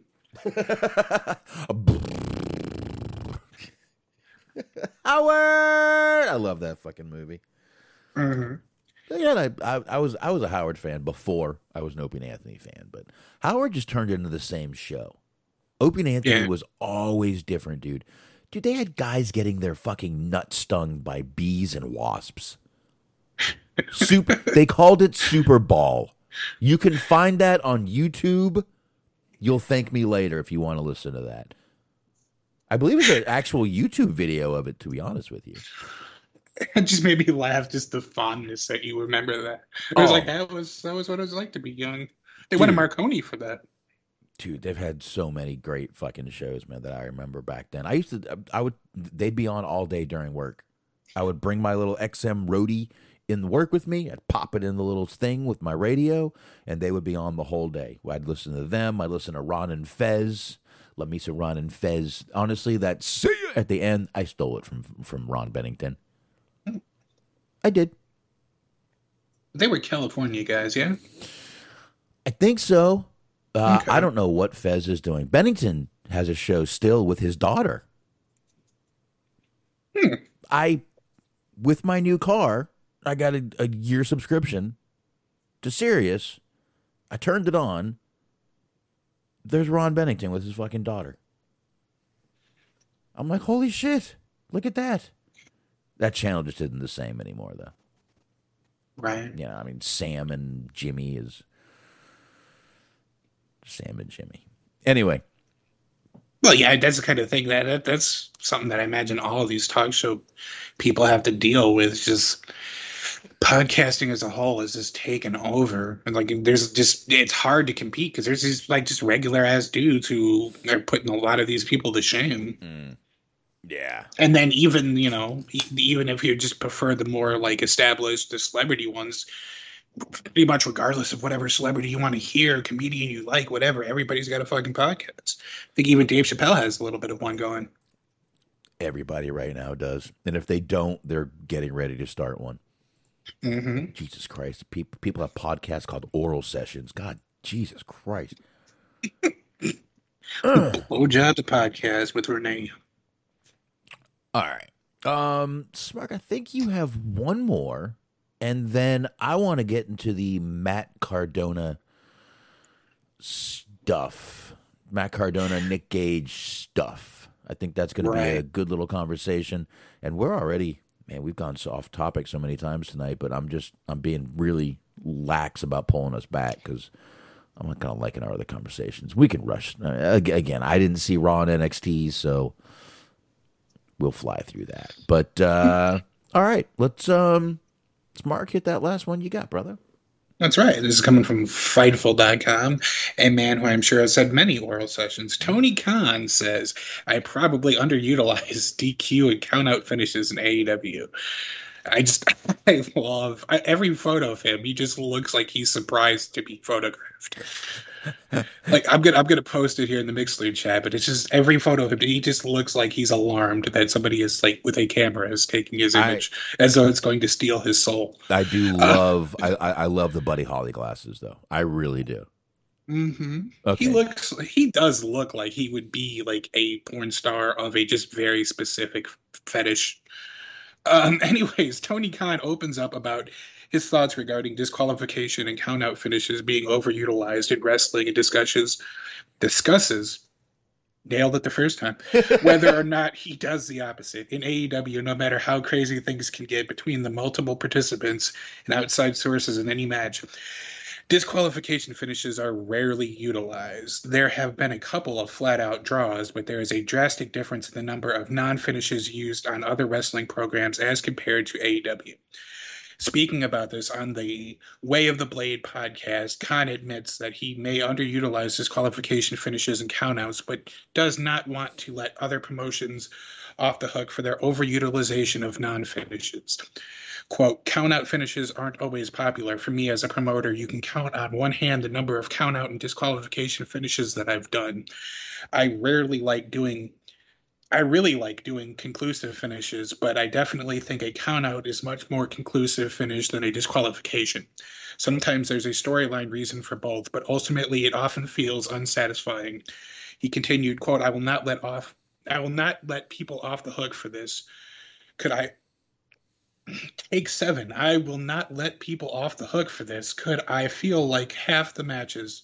They wrote it that way. Mm-hmm. Yeah, okay. Because I feel like half the matches on the show are like a disqualification, and it's been that way my whole life with multiple promotions on television. Really, the competitive promotions on television, such a large percentage of their matches ended in disqualification. I found it very unsatisfying. Instead, you watch ECW or All Japan, and there are a lot more finishes and maybe a happy medium is something like Smoky Mountain was a very well booked promotion. I have no problem with doing it. Sometimes I probably underdo them to the point where you never see them, Tony admitted. But when we do them, they really do make sense. I I can't say I disagree with his rationale of not using the uh, DQs and count out finishes very much. Listen, I really think that this guy has been on social media watching for a long time what people have bitched about and with WWE. He's a wrestling fan. There's pictures of him with with WWE wrestlers. Right. You know, he's been, from years, you know, a few years ago. He's been a wrestling fan. He's seen what people are bitching about. And how many mm-hmm. times do we, you know, sit there and we're like, "Holy fuck, the goddamn you know, oh, shitty, shitty ending to a decent main event. Right. You know, so I think he's right. If you can find a good happy medium, like like he said in here, if you can find a good happy medium, um, and keep sending crowd home crowds home happy, then I don't see where where he's going wrong. I actually think it's a a good way to go at this point. Right. I agree with that whether they're going home happy or pissed off, whether the baby faces or heels win. Yeah, just the idea that you actually saw something play out, because that can be some that can be like the biggest problem with wrestling across the board is the idea that it's sort of just a never-ending story, mm-hmm. where it's like sometimes it's like, well, okay, I watched this and then nothing really happened, and now I'm gonna watch again next week, and maybe something will happen, or maybe the same feud will go on again for three more months or whatever. You know, it's just the idea there's no like definitive. All right, this is blow off, but he seems to do a better job with that than most. Yeah, I mean, you could say he has too many run-ins after the match, and you know, chaotic finishes and brawls and this and that. But uh, he's right. At least we finished the match. Right. And I mean, there is that that is kind of the biggest criticism is that there's just not enough time to let shit sink in. But mm. I don't know that I would rather have too much going on at once than just being like, oh God, when is something going to happen? Right. Yeah. Yeah. I agree. I, I would rather know, you know, what's going to happen and kind of be like, oh shit, what, what are they going to do next week now? Who who are they going to move on? Or are they going to keep the feud going? I right. see. I, I, I think he's kind of doing a good thing here. So as long as it's not you know, five years down the road, they've only done like eight DQ finishes the whole time. Not like I can see into the future, but anyway. All right. Smark, did you watch any of this GCW show? Mm-hmm. Yes. You did? Yeah, this was a homecoming weekend, so it was night one and night two. The uh, big sort of important incident happened. It was night one. Yes. I would say definitely big important incident to say the least. Mm-hmm. Um, we had kind of uh, uh, we followed a little bit this whole little Matt Cardona Nick Gage thing. Um, that match happened. It was a death match. Right. Um. Now, I, uh, I mean, obviously, I'm sure most of you by now by now know Matt Cardona did end up winning that match. Yes. I think we all understand why.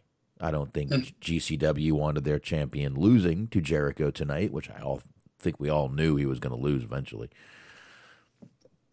Um, but man, the hate old Zack Ryder got, Smark.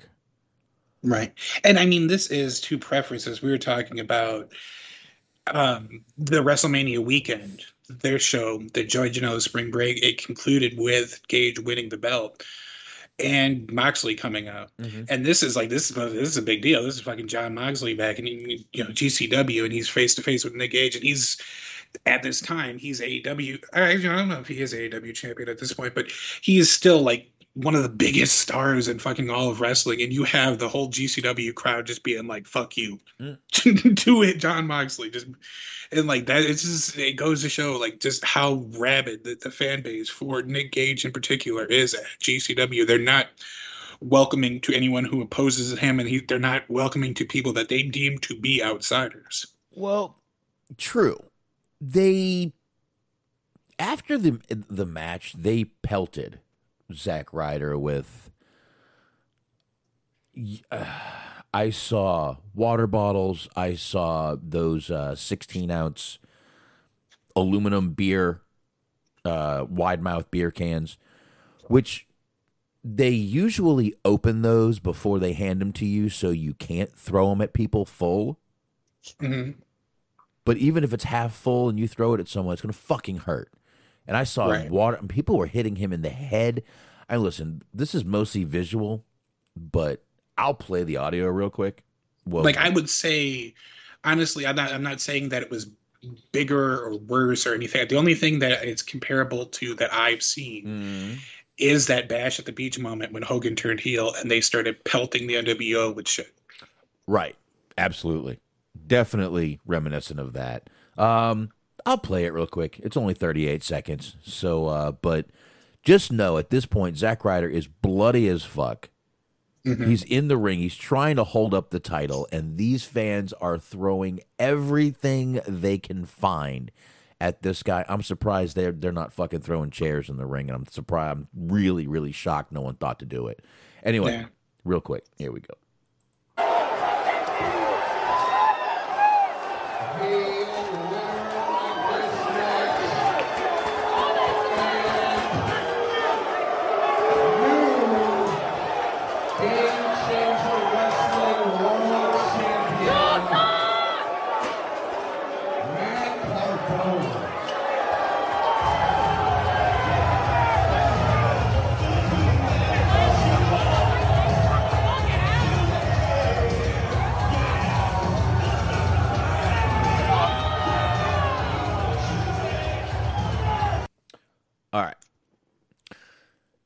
I got to tell you, he has played this up very well.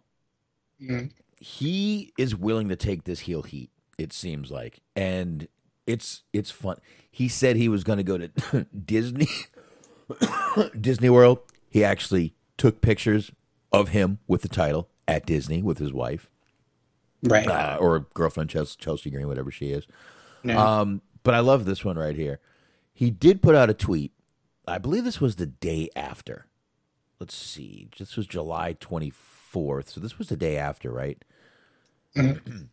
I truly don't understand why the at GCW Wrestling Universe, oh, Zack, habit, I get it. He's that is wonderful. I love his usage of the GCW universe. Habit, habit, habit, and no, uh, I and a guarantee you it's intentional. and a dig. That's a dig, absolutely. Uh, I truly don't understand why the let's just say GCW universe doesn't like me. I was just like you. I was a diehard wrestling fan too, but then I also started going to the gym, having sex, and actually doing something to chase my dream. It's wonderful. And, like to further reference that, somebody asked him on Twitter to if he could stop using the term GCW universe, to which he wrote back, "No, you fucking Mark." I'm just like, this guy is a great heel. This guy is phenomenal. I think we're about to see some stuff out of out of uh, formerly Zack Ryder that we're not expecting, and uh, I think it's gonna be good, man. I really think it's gonna be some good shit with him. But I got to tell you something. Um, as far as th- the crowd reaction and the way they reacted, when you tell your fans that they are part of a gang don't be surprised when they do something like this. Mhm. Don't be surprised.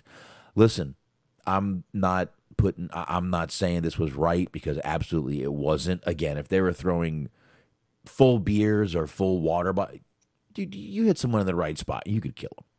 Let's face Right. it. Especially with a full beer, an aluminum beer bottle or beer, whatever you want to call that thing, you could really fucking hurt somebody. But I'm sorry when you sit there and convince your fans that they're part of the fucking gang. Which I mean, even on the, even on fucking AEW, he's doing MDK all day, no, all fucking day. But yeah, I mean, it, it. Don't be surprised when your fans act like a fucking mob, a Yeah. violent mob. They've been told they're part of a fucking gang. Well, yeah. I mean, they, like we've talked about, we, some of these, and I know it's a difference between you know real life and online or whatever, but some of these fans on like the the, the Facebook groups or on Twitter or whatever, the MDK fans in general, or no, not in general, but like a select number of them are just they are fucking crazy. Oh, They are fucking crazy. Um, there was also there was a little bit of a mini controversy that brewed from those. Um, Dave Meltzer was not a fan. He put out this was on July 25th, so this was the following day. Uh, quote: I'm sure people will make. I'm sure people will make their lame excuses for it or say how great the heat was, but this crowd reaction was such bullshit and such an embarrassment to the industry.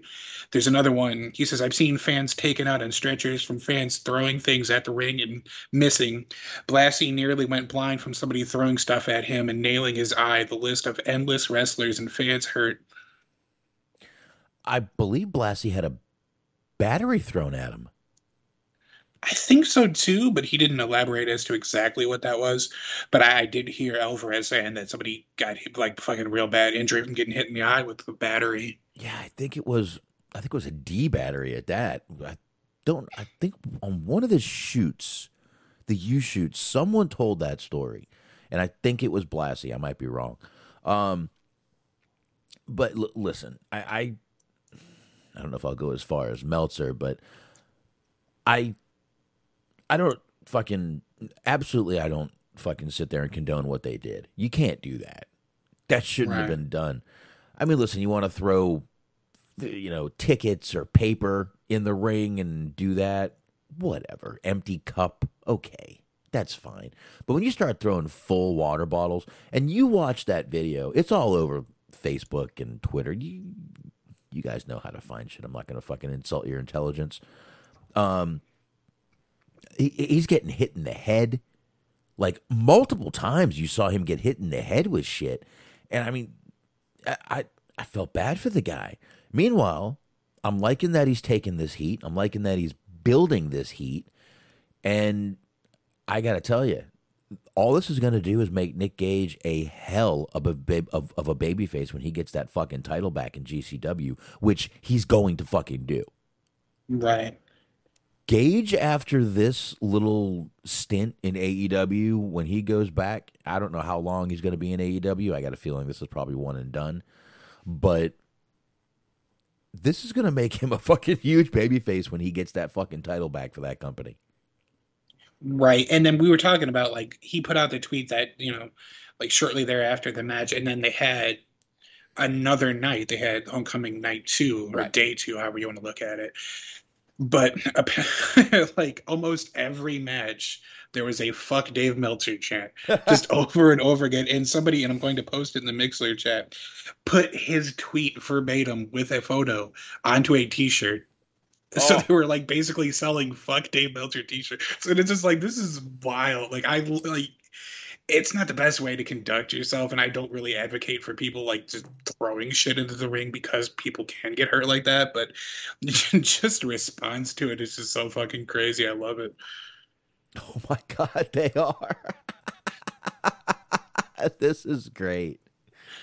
Like they they do a really good job of like marketing the us versus them mentality. Like they really do feel like outlaw wrestling at times. Oh, I like it, man. I, I'm I'm liking what they're doing. Again, I'm not condoning what those fans did. That was awful. Uh, again, you you want to throw paper, a cup, what, some, yeah, whatever. But water bottles and beer bottles and that's just that that that's fucked up. You could really fucking hurt somebody. And like I said, you saw this guy getting hit in the fucking head, fucking sh- bottles bouncing off his fucking head. He took it, man. And, Oh, yeah. and and he took everything Gage gave him in that match. Now, Smark, you watched the match more than me. How brutal was it? It was, it was pretty. It was pretty brutal. I mean, you know, it wasn't like the most violent thing I've ever seen, but he was out there taking it. There was a cool little. He brought because he just he's doing a great job of making his character out to be as hateable as possible.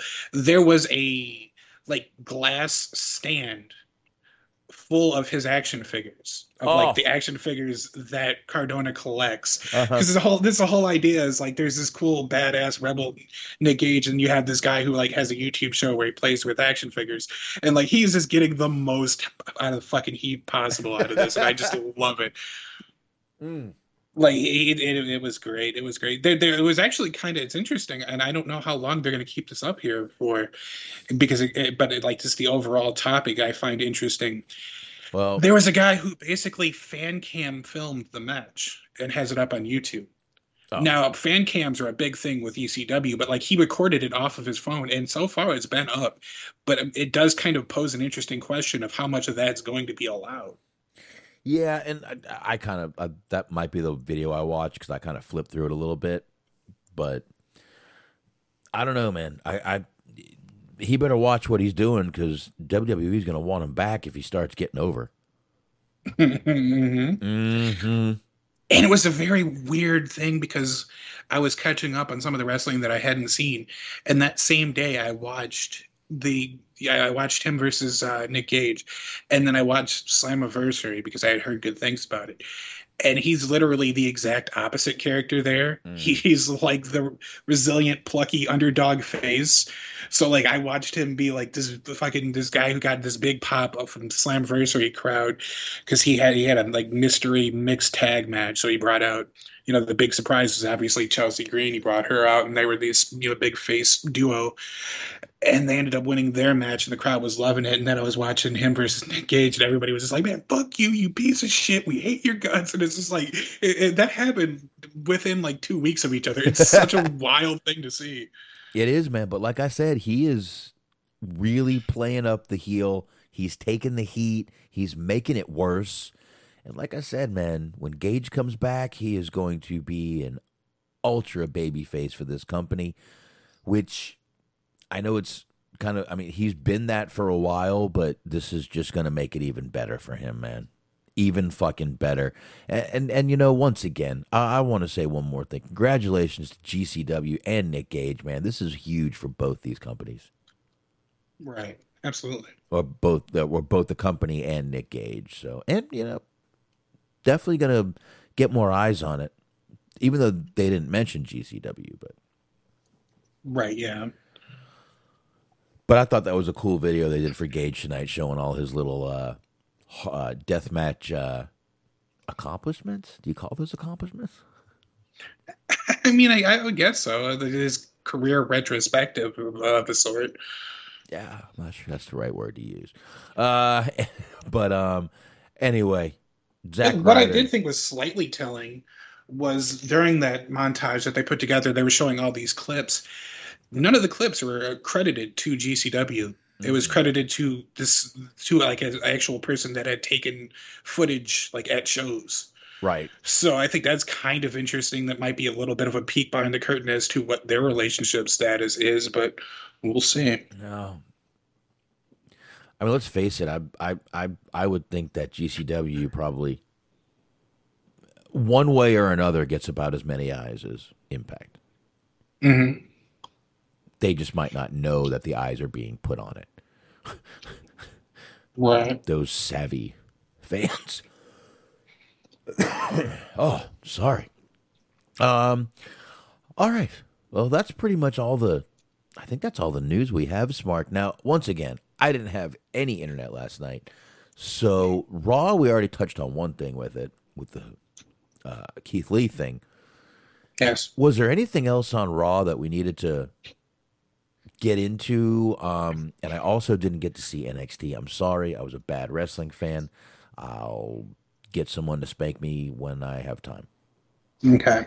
So, the kind of I will say just off the top of my head, like that, there's a match between Matt Riddle and John Morrison that if you like have to seek out anything, that would be the thing you would want to watch because Mm. that was really good. But everything else, I will describe it as this: the kind of third line through the show, the sort of plot point from the beginning to the end. Was that it? It starts off with Charlotte coming out and she's talking shit about how awful Nikki is and how much of an embarrassment it was to lose to her and Rhea Ripley comes out and they have Nikki in the ring and they're both fighting over who should have the right to beat her at SummerSlam for the belt Oh. while she's in the ring. And like she even says, she's like, you know, guys, I could win this match. And they're just like kind of laugh it off. So like the whole sort of there's multiple segments in the show where you have Rhea Ripley talking about how she wants Nikki to beat Charlotte, Charlotte about how again how embarrassing it was to lose to Nikki and how she's going to beat her tonight because they have a match. So like the whole show is basically built on like Rhea and Charlotte taking turns with like just how much of a fucking joke Nikki is and how embarrassing it would be to lose to her. So the main event is of course Charlotte versus Nikki and of course what happens? Charlotte wins. and the show ends. I swear to God, the show ends with Nikki talking about how before she thought that she could have a chance against Charlotte, and now she knows that she could beat her someday. Mm. And I'm just like, this is the Mm. fucking worst way to build somebody. Where she's just like, I, I tried my best, and now I believe that I can. not that not she not that she did, but just I believe that I can do it. Yeah, I, I, I, dude. At this point, a- anything they do with Rhea is just too little, too late. Nothing you can do at this. I, I think there she's unsavable. I really do. They've made her a joke. And she might still have a chance, but like the way that they're doing this Nikki thing, it's just it's so. I feel bad for her because it's not her fault, Mm. really. But it's just like they're making her out to be this total joke, and then she's going to lose, and then that's going to be it. like that's all it is. Well, I mean, I know she's getting TV time now, but yeah, I, I'm I'm with you. This character is uh is not really gonna last as long as I think we want it to. So, or I don't know, whatever. Ooh. And speaking of, I was trying to see if I could find like a transcript of this end promo because it's, it's actually pretty fucking funny. But when you type in Nikki N I K K I, the first thing that comes up is Nikki Benz. So just more shit that they don't want people finding out about when you look people up. Yeah, I guess so. Um, all right, all right. That's it on Raw. Nothing else. I mean, that's really about it. Like there was a uh, the big big part of the show was dedicated to that feud. Like I said, there was multiple segments. The, uh, as I said, the John Morrison Matt Riddle match was really good, but then a lot of it was just shit that we've seen before. There was another Viking Raiders versus AJ Omos match. Like, you know, again, we talked about briefly the Keith Lee Karrion Kross match that was eight minutes, four of which were commercial, and Keith Lee lost again. Mm. I mean, that's pretty much it. All right. Um, now the only thing I know that happened on NXT Smark is Ridge Holland came back. hmm Yes. Now Yes. I I know that uh real, I'm sorry to cut you off there. I know that this was on Syfy this week because of the Olympics. And don't forget SmackDown this week and I believe next week is on Syfy also. Right. So, uh, but the only thing I really saw or heard about was Ridge Holland returning, which, uh, if you guys remember, he went to catch, I believe it was Oney Lorcan he caught, and his legs just. If you guys remember the video, it was not good to see. No, His- it was basically another Sid situation. Oh, but I- he he his ankle gave out, his knee gave out. I think he might have done something to it, like his femur. The dude, his leg just said not gonna fucking happen, and uh, gave out on him. But I'll tell you what, man, for this guy not to be out for a year or more, I am fucking amazed. Right. Absolutely amazed at how quick he came back from all those injuries. So I uh give it to Ridge Holland. But uh, what else happened? All right, so we talked about that as opening segment. Dunn and Lorcan won. It was uh, Ciampa and Thatcher that they were competing against. I thought it was all right. I, I thought it was all right, but then I saw a lot of people that were saying it was really good. Like Bryan Alvarez put it over big time. Um, I'm looking through the recap here. It was given an A minus grade from Bleacher Report. Oh. So people were really digging it. Um, after that, we, we had talked about this last week, but this was the, the actual segment that had happened because I guess that shows have been taped. But you had Joe come out. He handed Regal a couple of different papers. Like the first paper was his resignation, and then the next paper was a match uh, contract for him versus Kross. Right. So now he's officially not a member of like the authority group. Now he's an actual active competitor.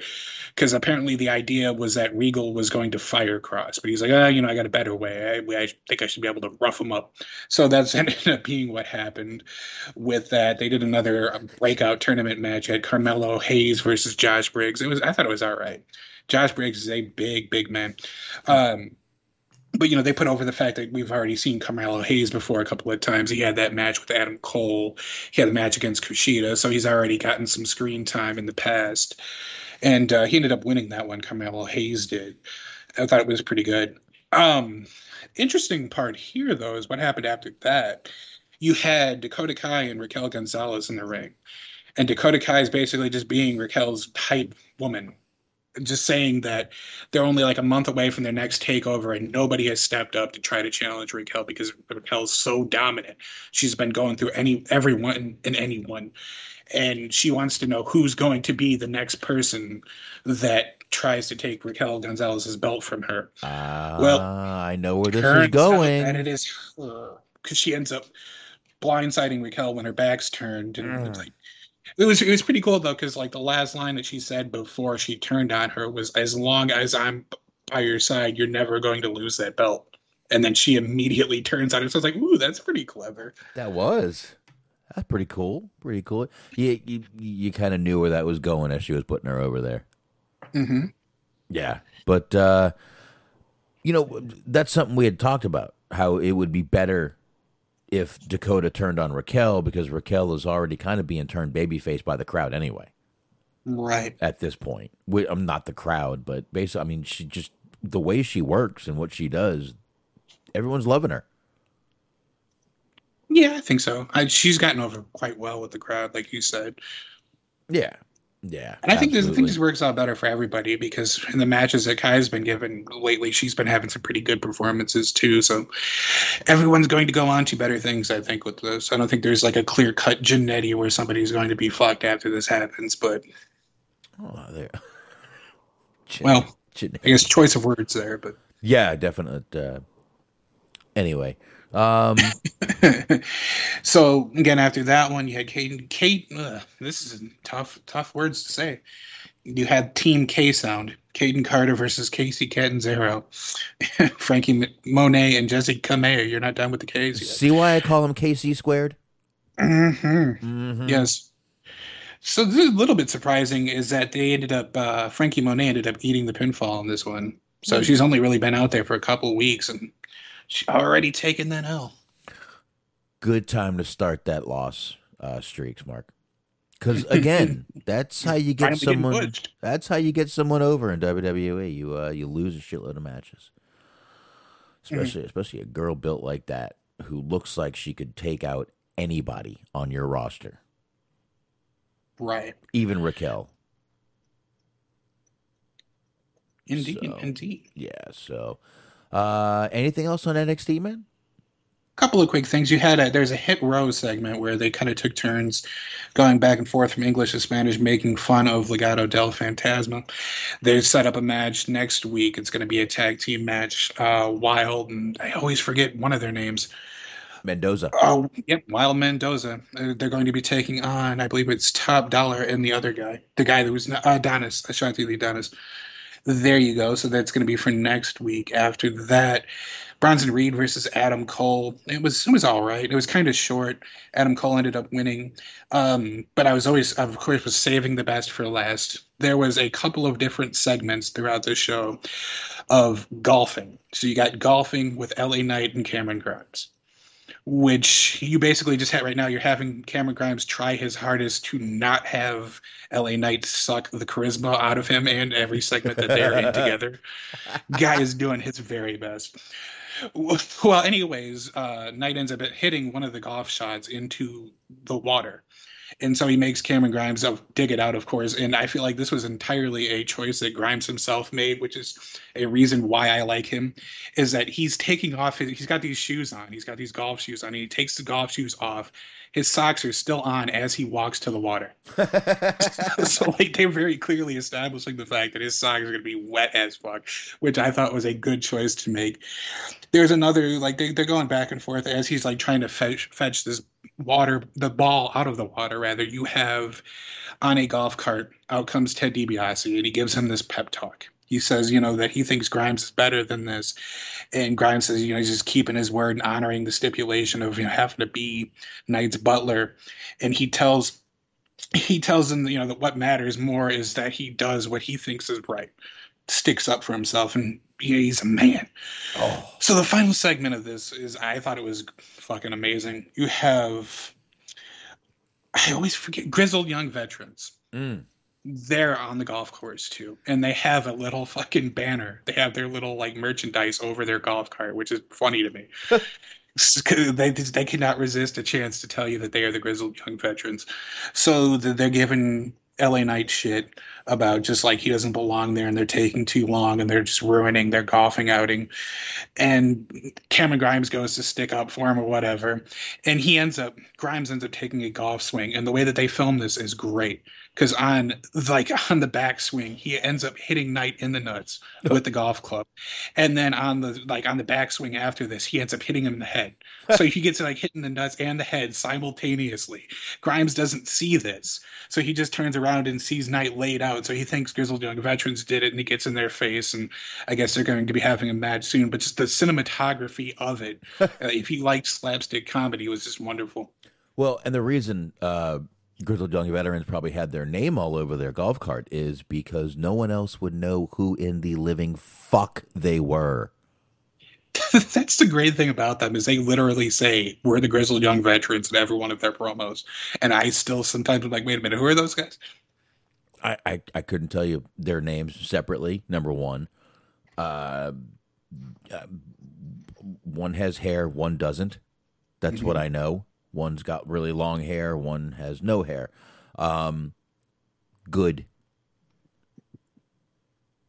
I want to say Drake and Gibson. I know one of them is named Gibson, but I don't. I mean, one of them might be Drake. One of them might not be Drake. Mm, okay. There you go. Okay. If you say so, I'm going to go with it.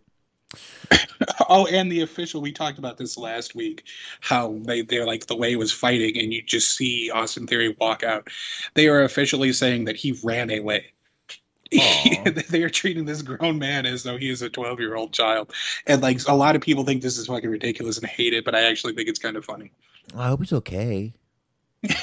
they just said that he ran away, just took his stuff and just left. Just took his ball and went home. mm-hmm. All right. Good shit there. Oh, shit. All right. I guess that was NXT. Yeah, it was an all right show. All right. Which means I guess we jump into AE dub and then we uh hop on out of here. Yep. This was Fight for the Fallen Smark, night one. Indeed. Um, we started out with a 10 man elimination tag match. Really good video for Adam Page in the Dark Order and a really good entrance. I thought that was a great start to the fucking show right there. The video they showed for Adam Page talking about being a you know being a real cowboy, you you don't have to wear a hat to be a real cowboy. That's right. Travis Tritt agrees with that. Mm-hmm. Yeah, never wore a hat. Country singer. Um, but I, I, thought the entrance though with Dark Order and Page was really good. How they all kind of came out together, and um, And then the Elite came out with Don Callis in 1970s bas- basketball shorts, Mark. They were doing a Space Jam motif. It was literally just a commercial for Space Jam, and I gotta say, cringe. Mm. A little cringe.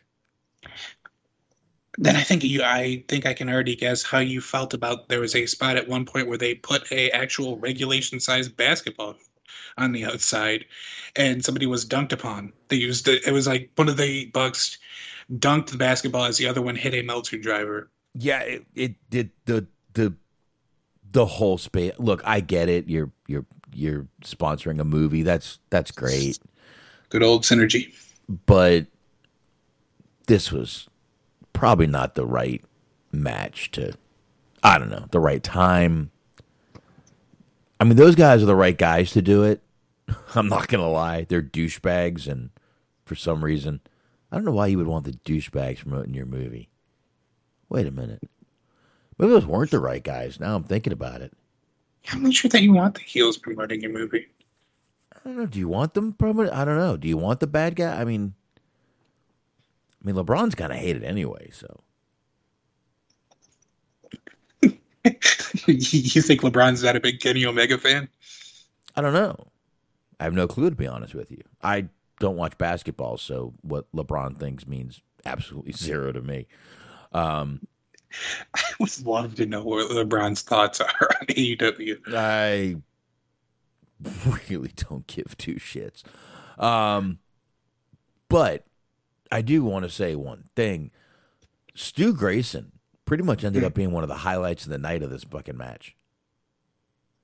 That dude was fucking all over the ring until he got eliminated.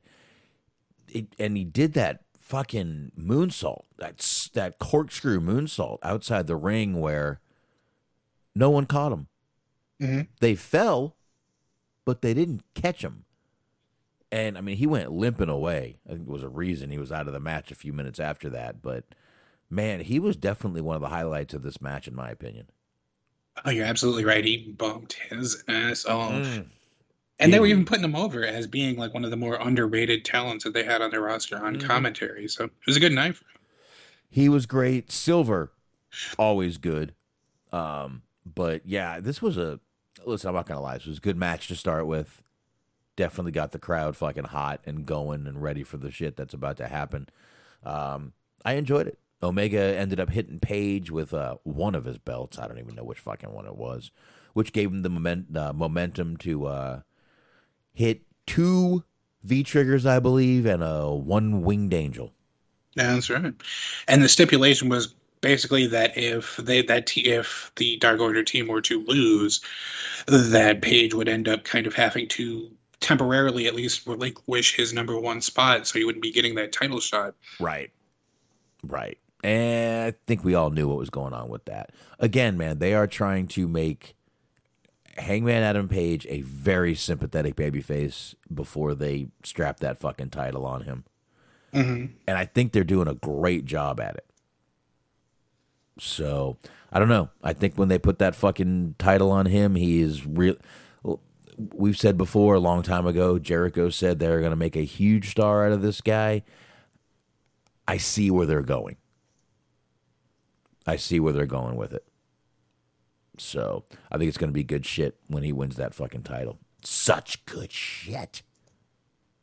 Indeed. Indeed. um, now, Smark, do you think Pac knows what a limo is? Good question. They had him looking very uh, dejected that his friends were not there with him. Mm, Apparently, there, there was some flight issues or what have you. The, the travel bug strikes again, and you had Andrade and Chavo come out, and he said that he had, you know, never worry. I, I sent a limo for them, and then they explained to him what a limo was, and he never really confirmed or denied whether or not he knew what a limo was. He listened thoroughly, as though he were like trying to comprehend the premise. Not uh, that, and they never followed up on this fucking storyline. Did we ever see these guys show up? We sure didn't. So I wonder What- if that was like something on purpose or if they were just like they didn't get there in time. I don't know, but what a fucking waste. I honestly, I would have cut that part and given Starks more time to go in there and fucking talk shit about Cage. Yeah, maybe you don't air that until you know for sure that they're going to be there. Ooh, there's an idea, Smark.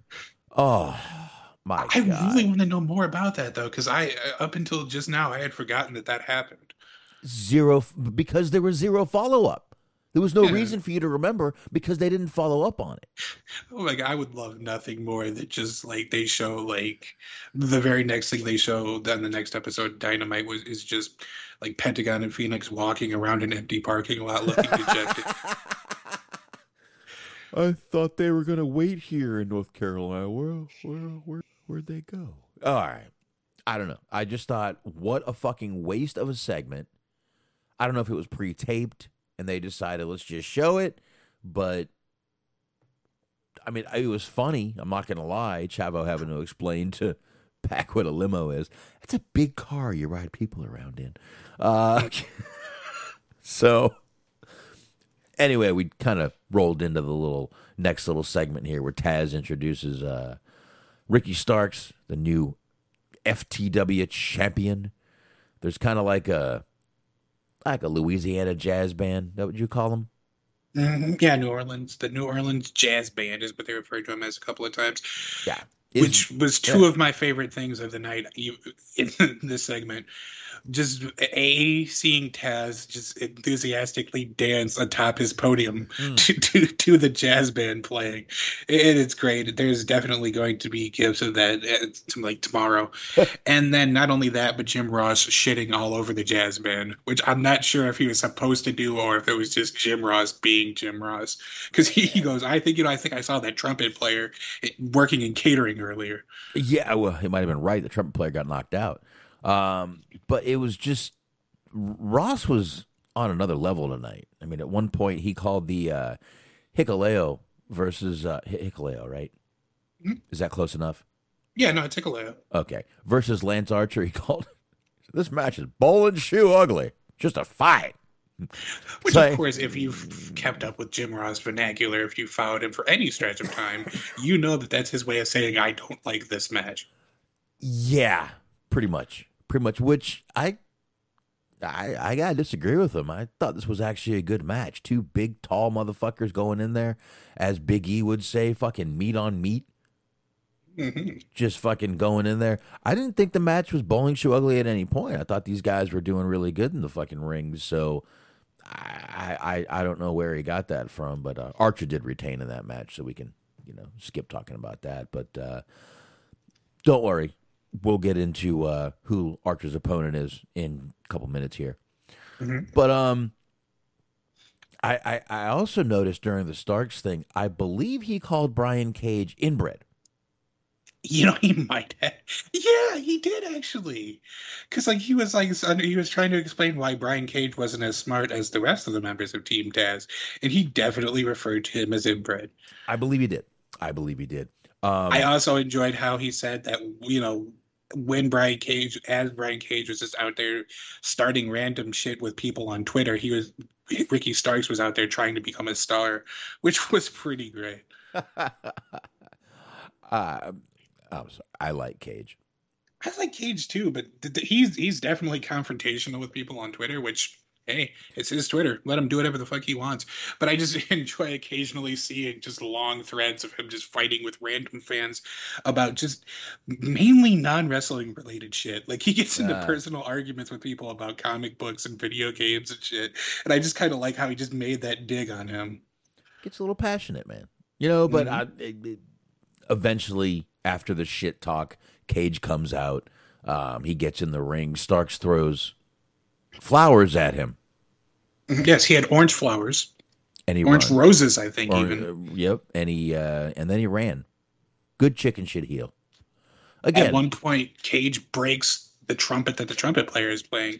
yeah, To which Jim Ross throws in a nice little subtle dig of "There's no place for trumpets in wrestling." And I was like, "Oh, why, why you gotta pick on poor Javier like that?" Xavier. Well, I, I, I like calling him Javier. I know it's Xavier. You like calling him Javier? That's fine. Oh, Javier. It's it's a thing. It's a, it's a reference, but Yeah, It's a Javier. long-winded reference, so we'll talk about it next time. Yeah, Javier's the guy at work I was covering for, so fuck that guy.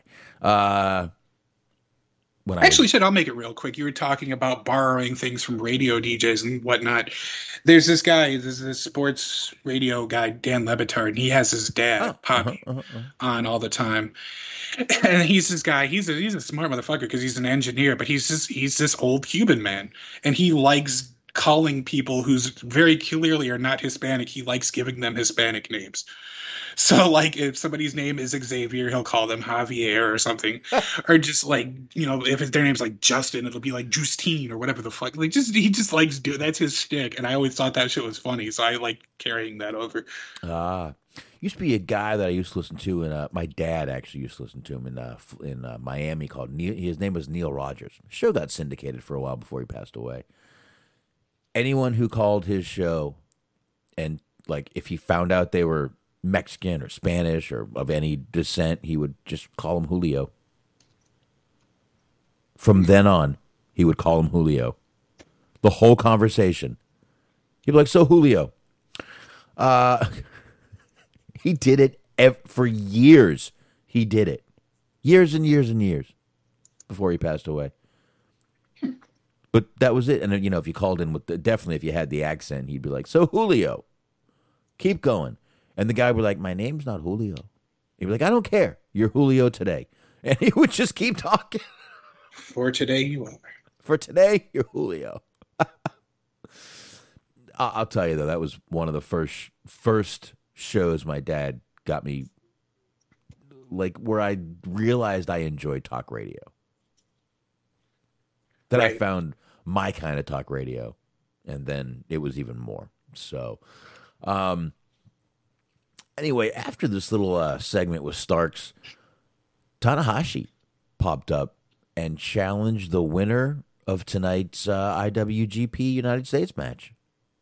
they've got so much shit going on right now that that was an afterthought.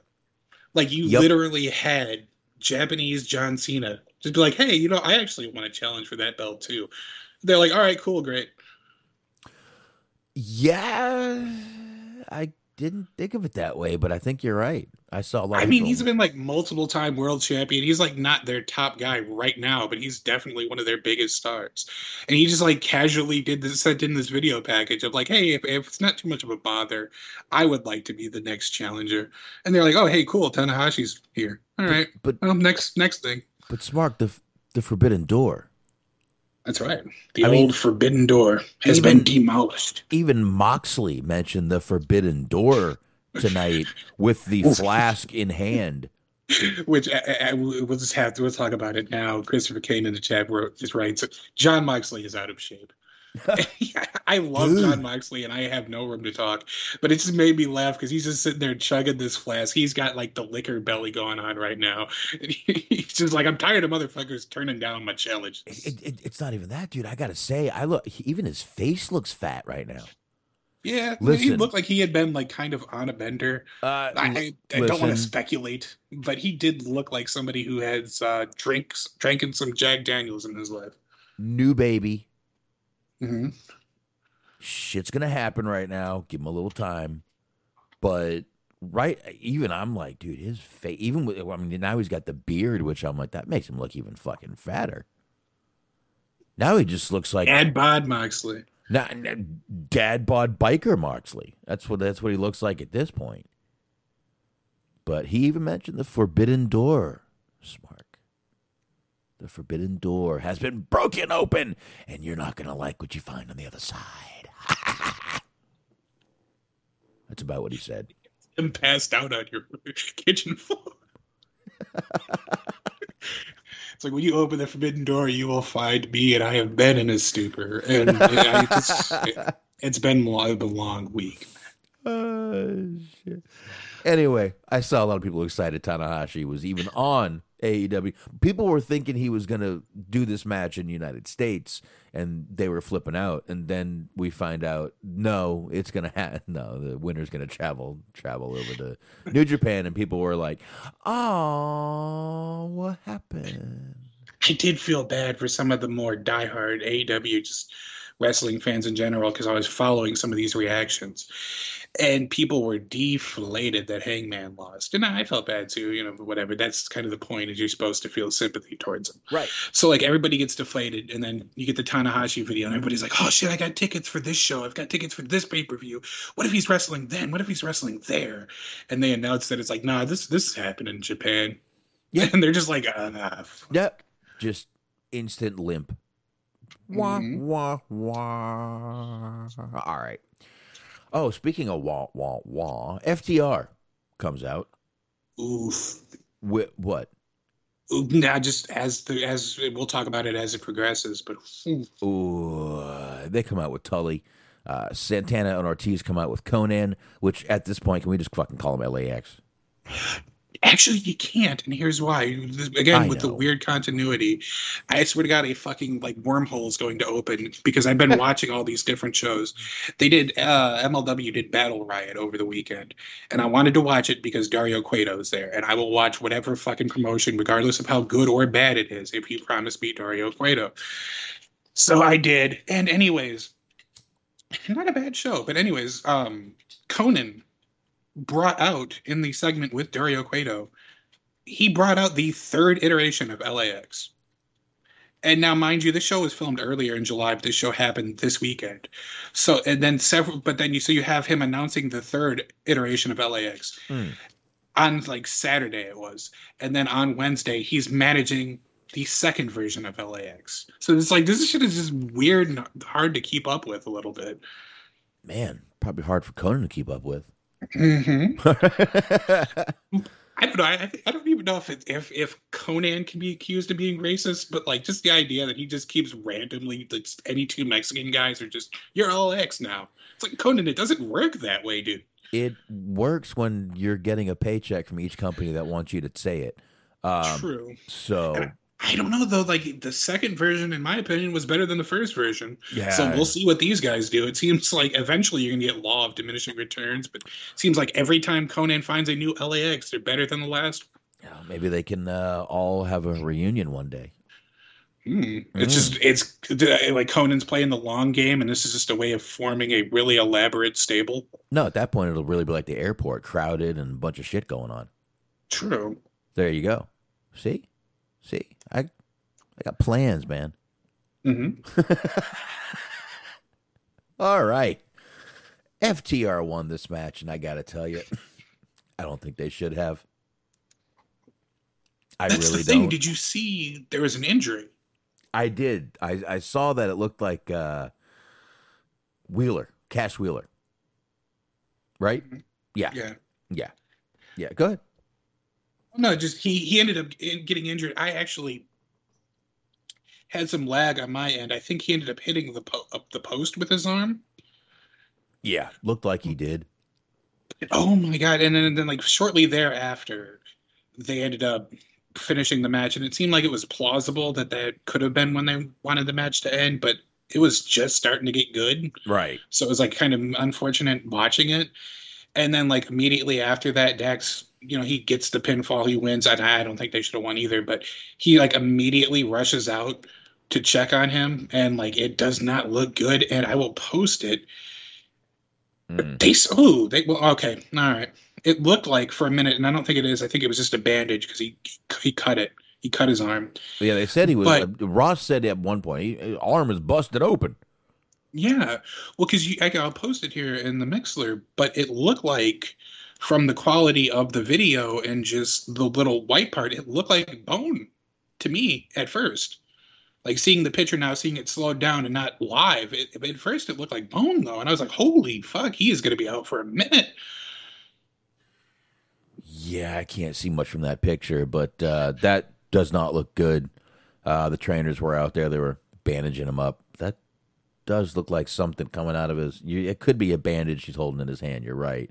Yeah, I think it is just a gauze, but at the time and like as it's going on, all you see is a white part, Yeah. like almost sticking out of his arm. It almost looked like it was protruding. So it's like, oh shit. Yeah, and the way that picture is, the more I focus in on it, it's not gonna. It's not clearing up. Right.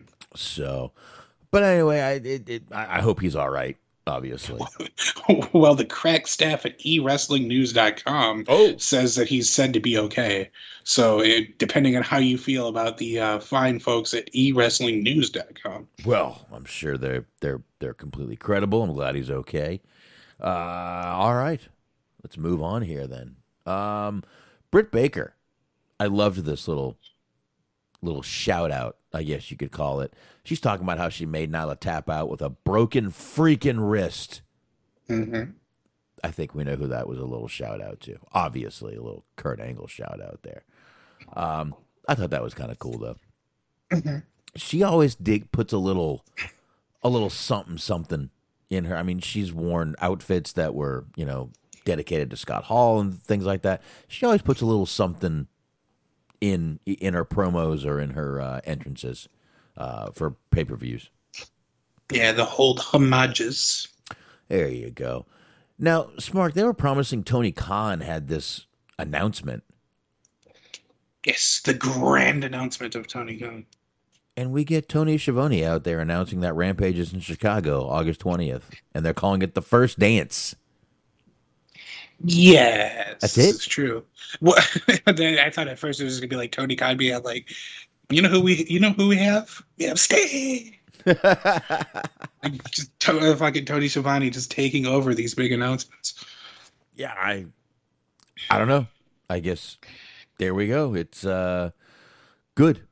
Another Chicago show. Awesome for them right there. Well, no, I mean they- they were teasing a certain thing because you you have these these these crowds chanting this person's name, and then you get uh you fucking Darby Allin says that he Mhm. wants to take on the best in the world, and then after that you get a commercial for Jimmy John's. So I mean, think about it. Think Brock Oh. Lesnar, the big debut. Everybody's been talking about Brock Lesnar. No, no, not Brock Lesnar. I don't think so. I don't think so. But the No, act- okay. But the uh, the the quote that Darby said was the best place to prove yourself in wrestling is Mhm. AEW, even if you are the best in the world. And me saying it that slow actually had more charisma than he had saying it. Yes, he seemed very unenthusiastic. Like they told him that he was going to be in a program with Punk and he didn't want to be in there. He's just like, "Ah, I gotta fucking put this guy over. This sucks. I, I want to hang out with Sting. But uh, it, was, it was pretty interesting. I want to hang out with Sting. They they did do a really good job of teasing uh, this though, because they make the announcement that they're going to be doing the second episode of Rampage in the United Center. Mm. And I mean that is a very big venue. That's where the Bulls play. That that's a big time, big deal. So everybody, you know, that that was a big deal. You cut to after that, you cut to the crowd, and they leave it on the crowd for quite a while. There are these long and heavy CM Punk chants, and they do nothing. It seemed like they were turning them up instead of turning them down. And then you just get, you know, Jr. and Tony Schiavone that are being just very kind of, mm, you know foreboding. It's like, well, you know, these these fans in Charlotte are very excited about our show in Chicago, and you should buy tickets because you never know what's going to happen. You want to be a part of this, and they just Yeah. like basically they were one step away from just cutting to Tony Khan just drinking a Pepsi. Good one. I like that one. Um, yeah, they they're they're letting you know, and again, they're they're doing it for a reason. They want they want you to be there. They want you to buy tickets. They want you to tune in. Well, yeah, and, and like, he- I guess he was apparently asked earlier this week about whether Right. or not this is, you know, it's going to happen, and he just said no comment. So like they are definitely you know, it's if if it was just a straight up like no, we don't have these guys, we don't have Punk, we don't have Danielson, like I feel like he'd be like no, Right. because what, what the payoff to this if they don't have them is that a bunch of people are going to be very very very mad and they're yeah. going to lose at least a you know a good deal of people make i don't know how much exactly but they are going to at least for at least a little while lose a portion of their fan base Oh yeah. because there are people that were very upset about the teasing that they did, and they were being way more cryptic with this, but the teasing that they did that ended up being Christian Cage and Ethan Page. Like they people are still that's still fresh in everybody's minds. So if you are like if you keep teasing that this big like cataclysmic these signings are going to happen and like the best you get is like oh no, you know uh, here's slack like this isn't gonna work like people are going to be very angry Dude, if they brought in slack for Jericho's last labor, that would be fucking amazing. would Oh. be pretty great Oh my god, they brought in Gage. He would be the next best thing in my opinion, man. Well, because you could set it up, you could set it up perfectly. Because you have every one of these matches now, I guess, is going to be beat somebody that's the best at their game. Mm. So you have, you know, beat Nick Gage in a death match, beat Juventud Guerrero in this match where you can only hit high flying moves. Yep. If you save number five to your very last match is a submission match against the best submission wrestler in all of wrestling, Schlack. That'd be the most amazing shit. Yeah, you'll submit from fucking the amount of blood you're losing. Yeah, yes. He will stab you multiple times. Oh God. Uh anyway. Uh next segment was uh Cody about to suck his own dick when uh, Christopher Kane, that was for you, brother. Uh when when Malakai Black just hits him with I don't know what else to call that but a drive by. It's the most amazing shit because it's something that has happened numerous times that I did not realize how funny it was until it was pointed out for me. Somebody getting blindsided from the front. Like how how shitty is Cody's depth perception that he's cutting a promo and, like the, he gets like one word out because he's like in today's world all of a sudden you just gets hit right in the fucking face, which is hilarious. Like the comedic timing on that is unparalleled. But how shitty does his depth perception have to be to not see somebody running full speed at you and probably making a noise? I don't know, but my, my reaction was this. Oh my fucking yes! well, that's the funny part about this.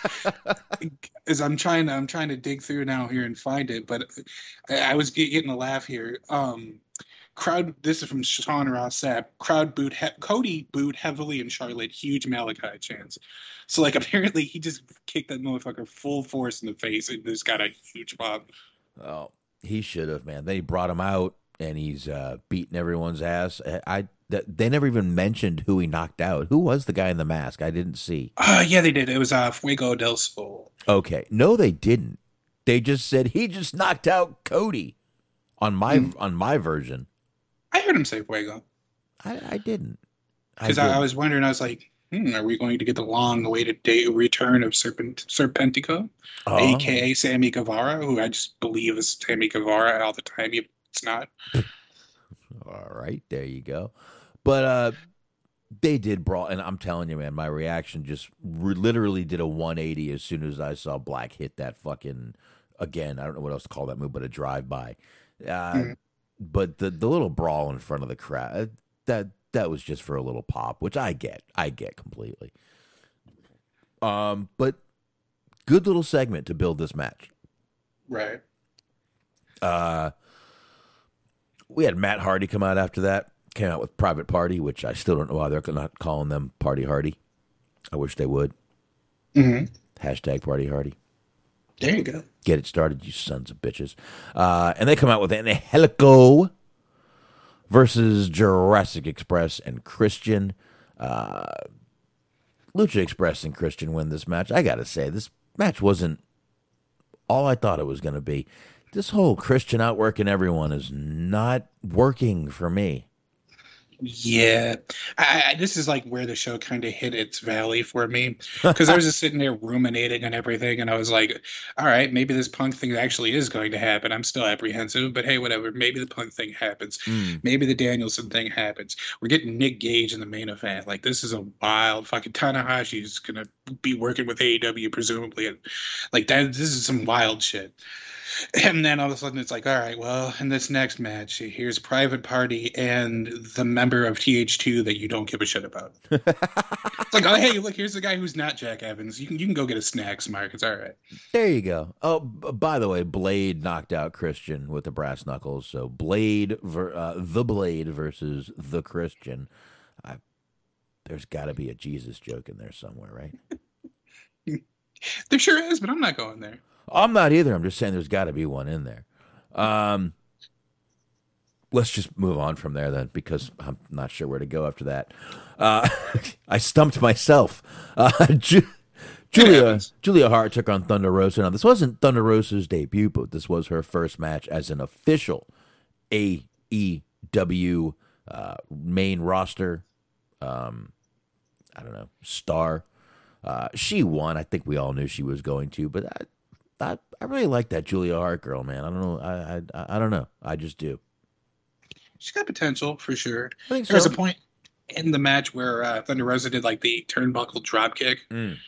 and she landed very awkwardly on her knee. I don't know. She she shook it off, but I'm kind of curious to see what the ramifications, if any, for that is going to be.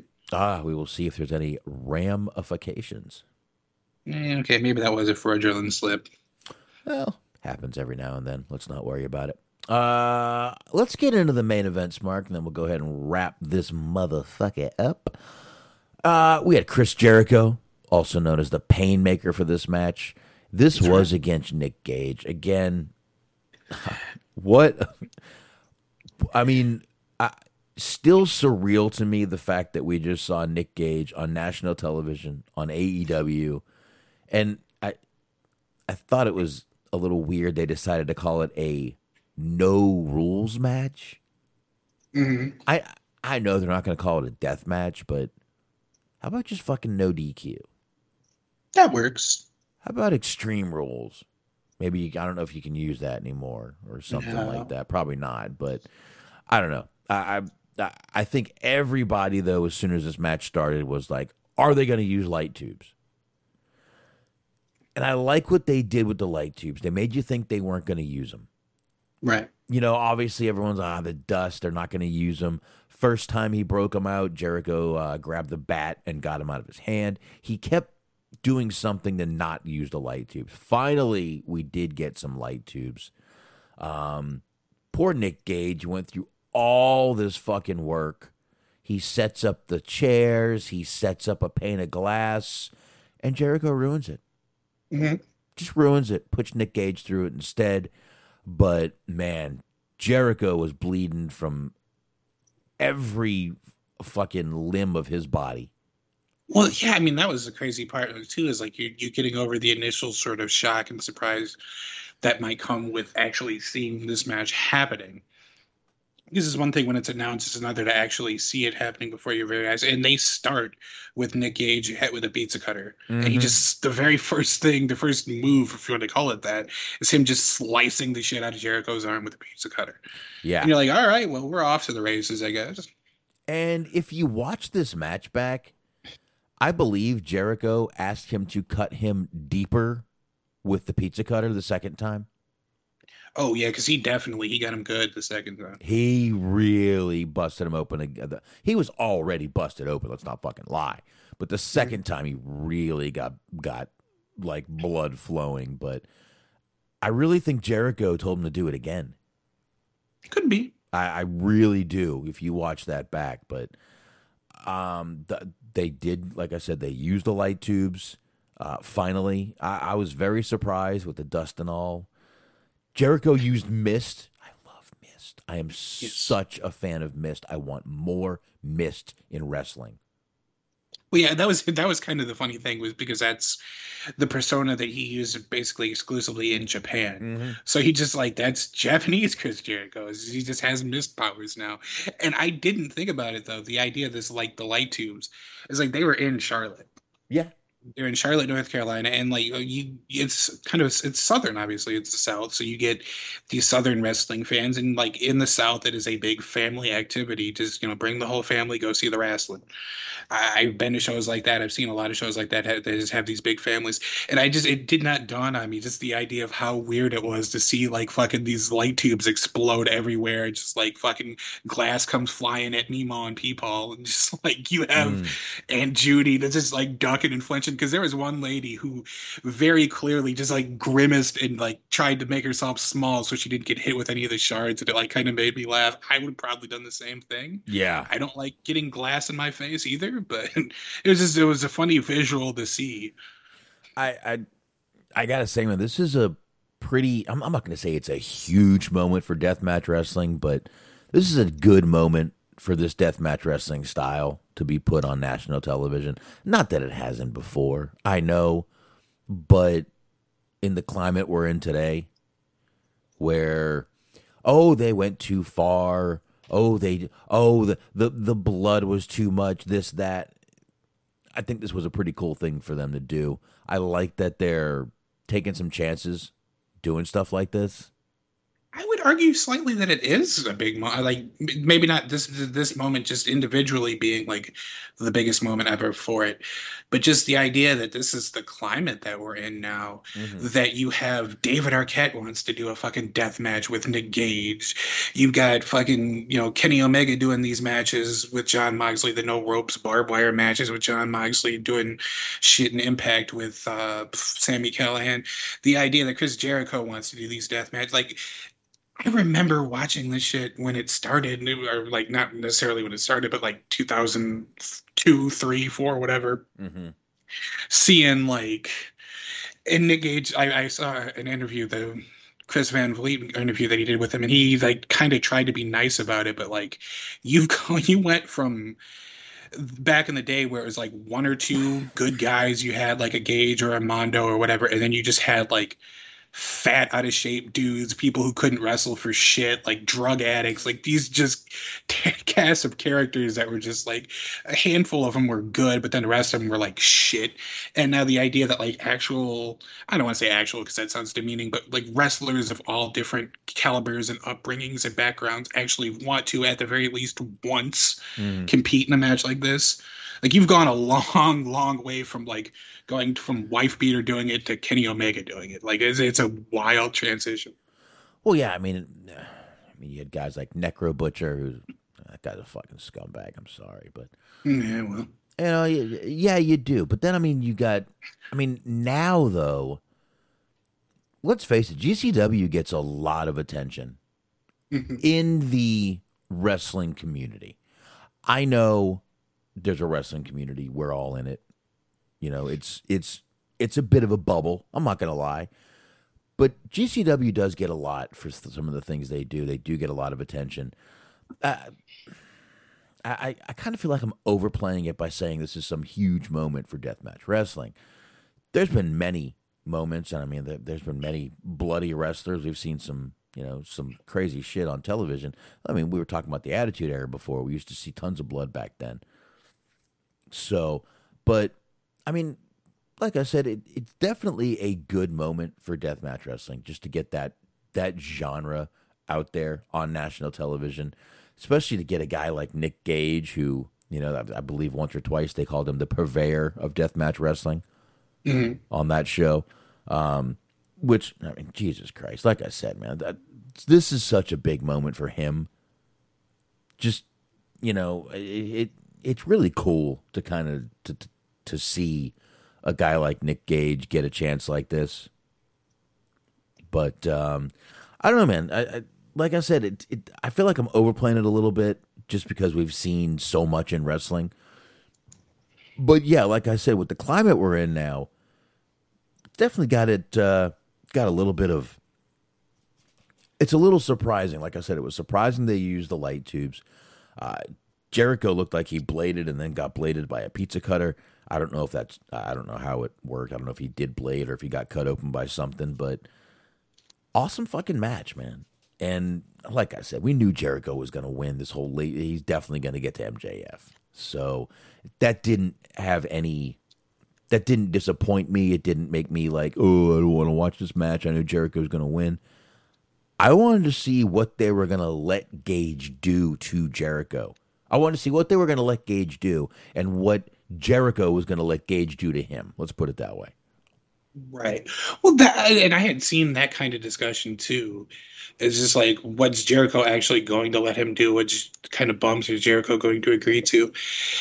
And I, I was kind of thinking, I was like, eh, you'd be surprised. Like, yeah, everybody made fun of the execution or how silly it ended up looking on TV, but just like a month and a half, two months ago or whatever, this guy was falling off of a fucking cage like it, yeah it looked shitty whatever but like the actual to have the balls to do it Mhm. and like he he signs he signs up for some pretty crazy bumps sometimes Nah, Jericho's down to do some shit, man. He's uh you know, and I mean look Jesus Christ, look what he looked like after this match and uh, Gage was not shy about just dropping Jericho in that glass tonight.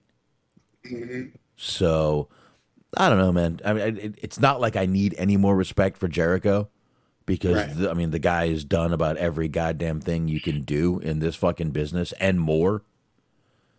But Right. man, he took a fucking good beating tonight. A good beating tonight from from uh from Gage and I don't know, man. Great little moment for both of them, I'd say. right yeah I, don't think i don't think jericho is going to agree to do something if he's going to half-ass it Mm. like sometimes things don't look great or sometimes you just don't have a great match whatever but jericho's not going to agree to something if he's going to half-ass it and gage is not going to half-ass it if you fucking sign up you know if you hire gage you're going to get gage Absolutely. And you're, yeah, I mean, this is the Gage you're going to get. He doesn't know any other way to do his character or be his character. right And I hope you all know some of this is character. Not oh, all Oh, of sure. it. Some of it is. Well, that's the wild thing is it's publicly he said it on the Chris Van Vliet interview. He did amateur wrestling in high school. Like this guy is an actual like solid, credible wrestler. He really is. It's just this is part of the you know character, the gimmick, the oeuvre. This is the style of wrestling that he wants to work. There are matches on YouTube of Nick Gage actually wrestling. I don't know if you've ever seen them. I'll be honest, Shaheen made me watch one of them one night, and I was like, son of a bitch, that motherfucker can fucking go. Not a surprise at all when I tell you it is, but the match that made me realize that he's actually a good wrestler and not just like a hardcore guy.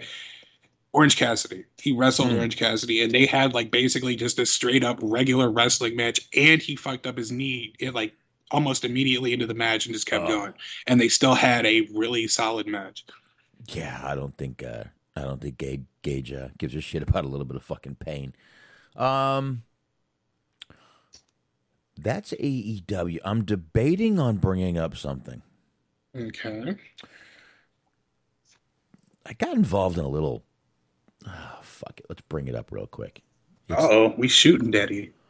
Uh, let me go to it real quick. Someone, Just felt like the- Bill Alfonso for a minute. we shooting Daddy. someone on the uh, Solid Monster page put up a post. Now, you know who Simone Biles is, right? Oh, oh, here we go. she I, I I gotta tell you, I'm if you think I'm gonna shit on her for what she did, I'm not. I am No. I have never had the stress of what it takes to do what she's doing on me. Mhm. There ain't no way I'm gonna shit on this girl for what she did. If she feels she can't do it and she wants to give someone else a shot, who the fuck am I to shit on this girl for that? Now, someone put out a post on Saul Monster's page though, comparing her to CM Punk, saying there's all this double standard. CM Punk left for basically the same reasons as you know Simone. Did you not see this? No, no, because I don't follow. I mean, I'm not even trying to make fun of the guy. I don't follow Solomon. I don't listen to his show or follow his Facebook group. So this is all news to me. But that this is already fucking wild. I would like to I'm- hear this explanation, I'm- this rationalization. I'm kind of glad I brought this up at this point then. Um comparing it to CM Punk leaving and said, "Oh, well, CM Punk got so much fucking heat, this and that, and she's not getting any." First of all, I want to say something. The news and a lot of, and I'm, I'm, I'm to say it. A lot of conservative outlets, I believe, are being very unfair to this girl. Once again, if you've never been through the stress she's going through, if you've never had to be in the Olympics and do what she's doing, I don't feel you really have the re- the the the the the right to sit there and shit on this girl. Again, mm-hmm. She's she's not just leaving; she's also leaving and giving an alternate a shot. Right. Something great could come of this in one thing. I think, believe it or not, I got a feeling some of the people when I brought this up in the chat room might have thought, oh, you probably thought too, that I was about to shit on this girl. No, not necessarily. The oh, oh, here we go. It's just more of this. uh, This like story is inescapable, and I mean I understand why, but it's just I. This is this is crazy. This as much attention as it's gotten, and it's just as heated as I've seen this become. Oh, it really has. And you know what? I feel the media is also being, again, a little critical of her. Once again, the stress of doing what she's doing, uh, I can't even imagine it. I can't even imagine it being being uh, you know in, in another country. They say it is. I mean, there's tennis players that were out there that were like one of the guys walked up and said, "Who is to blame if I die here?" It's so fucking hot there. Right. They're they're having dehydration shit going on. But anyway, let's go back to my point here. I, I don't want to mention this this this person's name, but they put out an article, put out a post saying that it's such a double standard because you have CM Punk on one hand and Simone Biles on the other. I just want to start with the one point that I made, which I knew I shouldn't have done it. CM Punk was not over in another country representing this country. Okay? CM Punk was frustrated with the booking of a fake fucking sport. Mm-hmm. And you think that's the same as Simone Biles, who is competing, an incredibly talented girl competing. And, you know, first of all, anyone using the word quit for her, she's not quitting. She didn't quit. She feels she can't do it. She's not mentally ready for it. I know, oh, well, she should just fucking butch up and do what she's got to do like everyone else. I get it. I know. I can see that side of the argument. I don't agree with it, but I can see it. But this is completely different than being frustrated that you're not winning titles in a fake sport and competing in the Olympics. Right. I'm I, first of all, I was baffled this guy even brought this up. I even said, I, I um, first part uh, actually here's my exact quote. This comparison is a hell of a stretch. CM Punk was not in a con- in another country representing the United States. Of course, I got a little shit for it. It's Saul Monster's page, but and, and of course, one person jumped to conclusions. So she's forced to stay. Uh, where the fuck did I say that? I didn't fucking say that. Okay. And I get it. The comparison is walking away due to mental health. Mental health is different than frustration. Don't, Right. I mean, do you agree with that? Is I mean, frust- it, it- those are two different things, right? In my opinion. Yeah, eh, well, and I mean, if, just to go exactly to this comparison, I, I heard the interview, you know, on the Art of Wrestling with Colt Cabana that he did, and it didn't seem like that was the reason that he gave. The reason that he gave was that he was unhappy there, Right. Which you can be unhappy with your job and not have mental health issues, and his body was beaten to shit. Right. Like that, there's a big difference between being like I hurt all the time and you are not giving me adequate medical attention, in my opinion, and I'm just I don't like working here, so I'm leaving. Versus just the, like the kind of pressure that you must have to deal with when you're on a sport. Like look at the shit that Team USA, the basketball team's getting. For Oh. you know they lost a game, but these are people who all eyes are going to be on them you know, as soon as the next actual NBA season starts up again. Like they're going to be fine even if they make complete embarrassments of themselves. Oh whatever. yeah. Like the, a, a sport like gymnastics, like this is the culmination. This is something that you train for for years. This is the time when your sport is in the spotlight. Mhm. Like you couldn't tell, like almost all these people who are weighing in positive or negative, you couldn't tell me who won, you know, at the fucking like finals, national finals last year. Like you don't follow this shit religiously, regularly. The majority of people don't. Like this is the big moment. This is their big moment. Yeah, and and I got to be honest. I really feel like this guy was trying to virtue signal the double standard between genders and equality and all that stuff. But I, I this is one of the most. I mean, this is a fucking stretch of an argument here. And even then, if you want to say that what CM Punk leaping was mental health related, that was in 2014. Right. Like the overall attitude towards mental health in the United States and probably across the world has changed quite a bit since then. Yeah, and I I got to be honest. CM Punk might have got heat from the wrestling community, Mm-hmm. but Simone Biles is taking shit from the national, fuck that, global media. It is Global world. It's media. it's fucking. They didn't report that CM Punk left the WWE on CNN. Like, Exactly. you know what I mean? Exactly. CNN, Newsweek, and everyone wasn't reporting CM Punk left fucking WWE. This poor girl is getting, and like I said, I believe a lot of the media, mostly the conservative media, is uh, being a little bit hard on this girl. Um, I, I'll be honest, Charlie Kirk, I I find what he did today, just kind of going in on her, just pathetic, really pathetic. Honestly, I do. I, I, I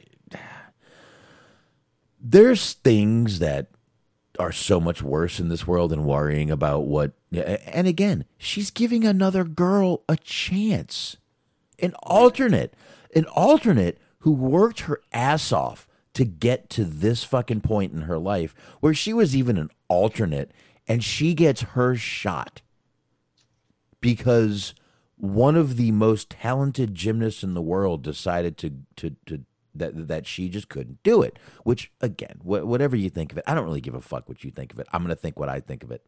That's that's mm-hmm. that's me. But that someone else is getting a fucking shot who's done this for their whole life. And like I said, man, this could be a fucking great story. What if an alternate fucking comes home with gold or silver or even bronze, any medal? Who knows? Who knows? Could be. And then the only the only other real like point I have to that is in the numerous ways that we've pointed out that that's not the same thing. These when CM Punk left, he, he- there were I've seen people, and I, I didn't think it was fair the kind of shit that he got because it's like if he's unhappy, it's not his you know it's not his job to come out there and sing and dance for you. If he doesn't Right. want to do it, he doesn't have to do it. Yeah. But the same people that were sitting there and writing all these angry posts on Twitter, Facebook, or whatever the fuck, all these people that were giving him shit for being like being mad at him for wanting to pursue other ventures with his life. These are probably some of the people that are fucking yelling the loudest his name right now, that are hmm. just fucking clamoring for the inevitable return. So it's like, you know, it's, he didn't get the same treatment because the people that he made angry that he left are now the same people that are fucking ecstatic that he's potentially coming back. Yeah, exactly. exactly. It's the same people, and you know, it's it's it's just, and, and you know, I, I I guess I should apologize for using the word fake before. I know it's a scripted sport. It is, uh, but uh, I I know the you know everything's not fake, but really, you're comparing an actual Olympic sport. I know wrestling is an Olympic sport, but not this kind of wrestling. That'd be wild. Olympic deathmatch wrestling.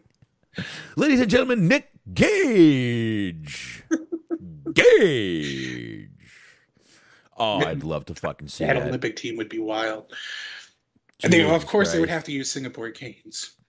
See fucking Grim Reaper coming out there and fucking They're all at the fucking metal stand, the podium, and fucking G Raver has his like demon mask on. G Raver. There you go. Uh, Slack and fucking Team USA jumper. Oh my god, I want this so bad now. Matt Tremont as an alternate. Mm-hmm.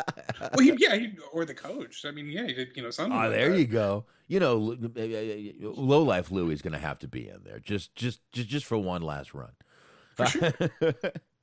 He'll retire after this, right, Louis? All right. but but but anyway, I, I I I tell you the truth. I've been debating all night whether to bring that up, but uh, I think it's good we did. Uh, get to some good conversations here and there, man. Like I said, I was shocked we got into the vaccination conversation the other night, but uh, that went good too. So, but uh, yeah, it's just listen. You, you can compare her to a lot of things. That's fine. And, and like I said, I know there's tons of people out there who have done some shitty things and or actually or have gotten hurt and kept going. Listen, when I was a kid, I remember the diver Greg Louganis smacked his head on the board and got right back up there and did a dive. Mm-hmm. Yeah, well, We guess actually what? talked about him last week. I know. Well, guess what? She's not fucking Greg Louganis. No. No, and it's not that it's not the same time anymore. It's not those fucking days. Yeah, wrestlers used to fucking have concussions and wrestle for fucking months on end too. Look what happened to a lot of those fucking guys. Yeah. So, you know, different time. We know more now. And uh I don't know, man. It's just it's it's it's such a again, it's a it, it it's more of a if I read you the whole thing, it's more of a virtue signal than a than an actual comparison, in my opinion. Mhm. So, but I don't I don't really want to put this guy out there, but uh, I don't know if you want to go check out Solid Monsters page, you guys will find it. Um, and that's all I've got, man. We are literally coming up on that three hour mark. So probably time to get out of here. I got to be up in uh, five hours and 24 minutes. I've had to pee for about an hour and a half, so Oh. yeah, I get you. Shit, you know you're allowed to say something, dude. Well, I, I, I kept signaling, but no, I'm kidding. No, no, it's cool. I, I would if I really would have had to go like super bad. I, I'm going. I'm going to go to the bathroom. I'm not going to go on me. So, never should you worry. I will take care of things if need be. Yeah, don't don't I mean don't go on you unless you pay yourself. That's right. Mm-hmm. Which absolutely makes no sense. But anyway, I'm not here to make sense. I'm just here to talk bullshit, drink beer, and hang out with you guys. That's So actually a good question. If I like give myself money after I do the deed, am I considered a professional? I think we should save that for Friday. Uh, Yeah, put that in my- Anyways, it's time to go. keep that fucking question to yourself there, Smark, and reel it back out there Friday. That's right. We're playing Take Y'all Drunken Ass Home. Oh, man. And that means it's time for me to talk about the high marks. That's right. You guys should be checking them out. If you're not, the fuck is wrong with you? Check out the high marks, 8.30 p.m. Sunday nights, Eastern motherfucking time. Mixlr.com slash Metal Mitt Network. That's right. Double those T's, Metal Mitt Network. That's right. You know where to go now. So fucking go there. All right, and you got Bobby Anthem, Bobby Blades. They are the Inhumans. They are on the Inhuman Experience. Check them out anywhere you're downloading your podcast from. And uh, there you go. So, also got the Unscripted Everything Unscripted Wrestling Podcast. That's Eric, that's Doug, and Daniel definitely want to be checking those guys out. They're on Blog Talk Radio, and they are on all the usual podcast platforms. And of course, Steve Millan. He's out there sharing the show. Go show him some love and check him out on letterboxd, B-O-X-D.com slash Stephen Millan. Make sure you put two L's in that last name, Millan. He's over there reviewing films. Go over there, like I said, show that man some love for sharing the show. And you guys know where to find us. If you want to show us some love, which we would appreciate, you can find us on Stitcher, iHeart, Spreaker, Spotify, Anchor, YouTube, anywhere you find podcasts. Finish it up, Smark. Yes, sir. Mondays, 8.30 on the Mat Men Podcast Network. Cheese on Sports with the Cheese Man. Sundays, 10.30 a.m. on the Mat Men Podcast Network. Also on the Mixlr Machine. Be sure to check out the Mo Dirk City Machine Guns with Mojo and with Dirk. And last, never, ever least, be sure to check out our friends at Planet Raconteur. It's a Planet Raconteur podcast with Bobby Anthem, Papa Dave Sincere, and Yuck Nasty. Season one is complete and available for you in its entirety, and season two is continuing to roll out. So you want to be subscribed so you can enjoy all the content. There you go. All right. I am glad we got to do this tonight, Smark. I was a little worried that we weren't going to get to do this because I didn't have internet last night. But uh, thankfully, I decided to stay on the phone for uh, close to two hours with the cable company up here in the fucking country. And uh, we got it done, man. I'm uh, glad we got this done. Thanks everybody for joining us. Thanks everyone for downloading this. We will be back here Friday night. Um, and by the way, Wednesday, next Wednesday, is my birthday. So it's going to be a definite fun show. I uh, have already put in to be late on Thursday. Nice. So expect the alcohol to be flowing. expect the wife to be doing shots. And I am still trying to get us ready to possibly do uh, YouTube coming up on that. Uh, hey, if anyone out there knows anyone that can do a, an overlay for me and Smark, let me know, please. Somehow, some way, you guys can always find me. You all know my real name, David Richardson, over there on Facebook. So if you want to find me, if you know anyone that can help me out with that, I know the person I can ask. I'm not asking. Anyway, on that note, we are out of here. Friday night, back. Smark. See you. Adios. It's alright uh, if you don't know what to do with yourself.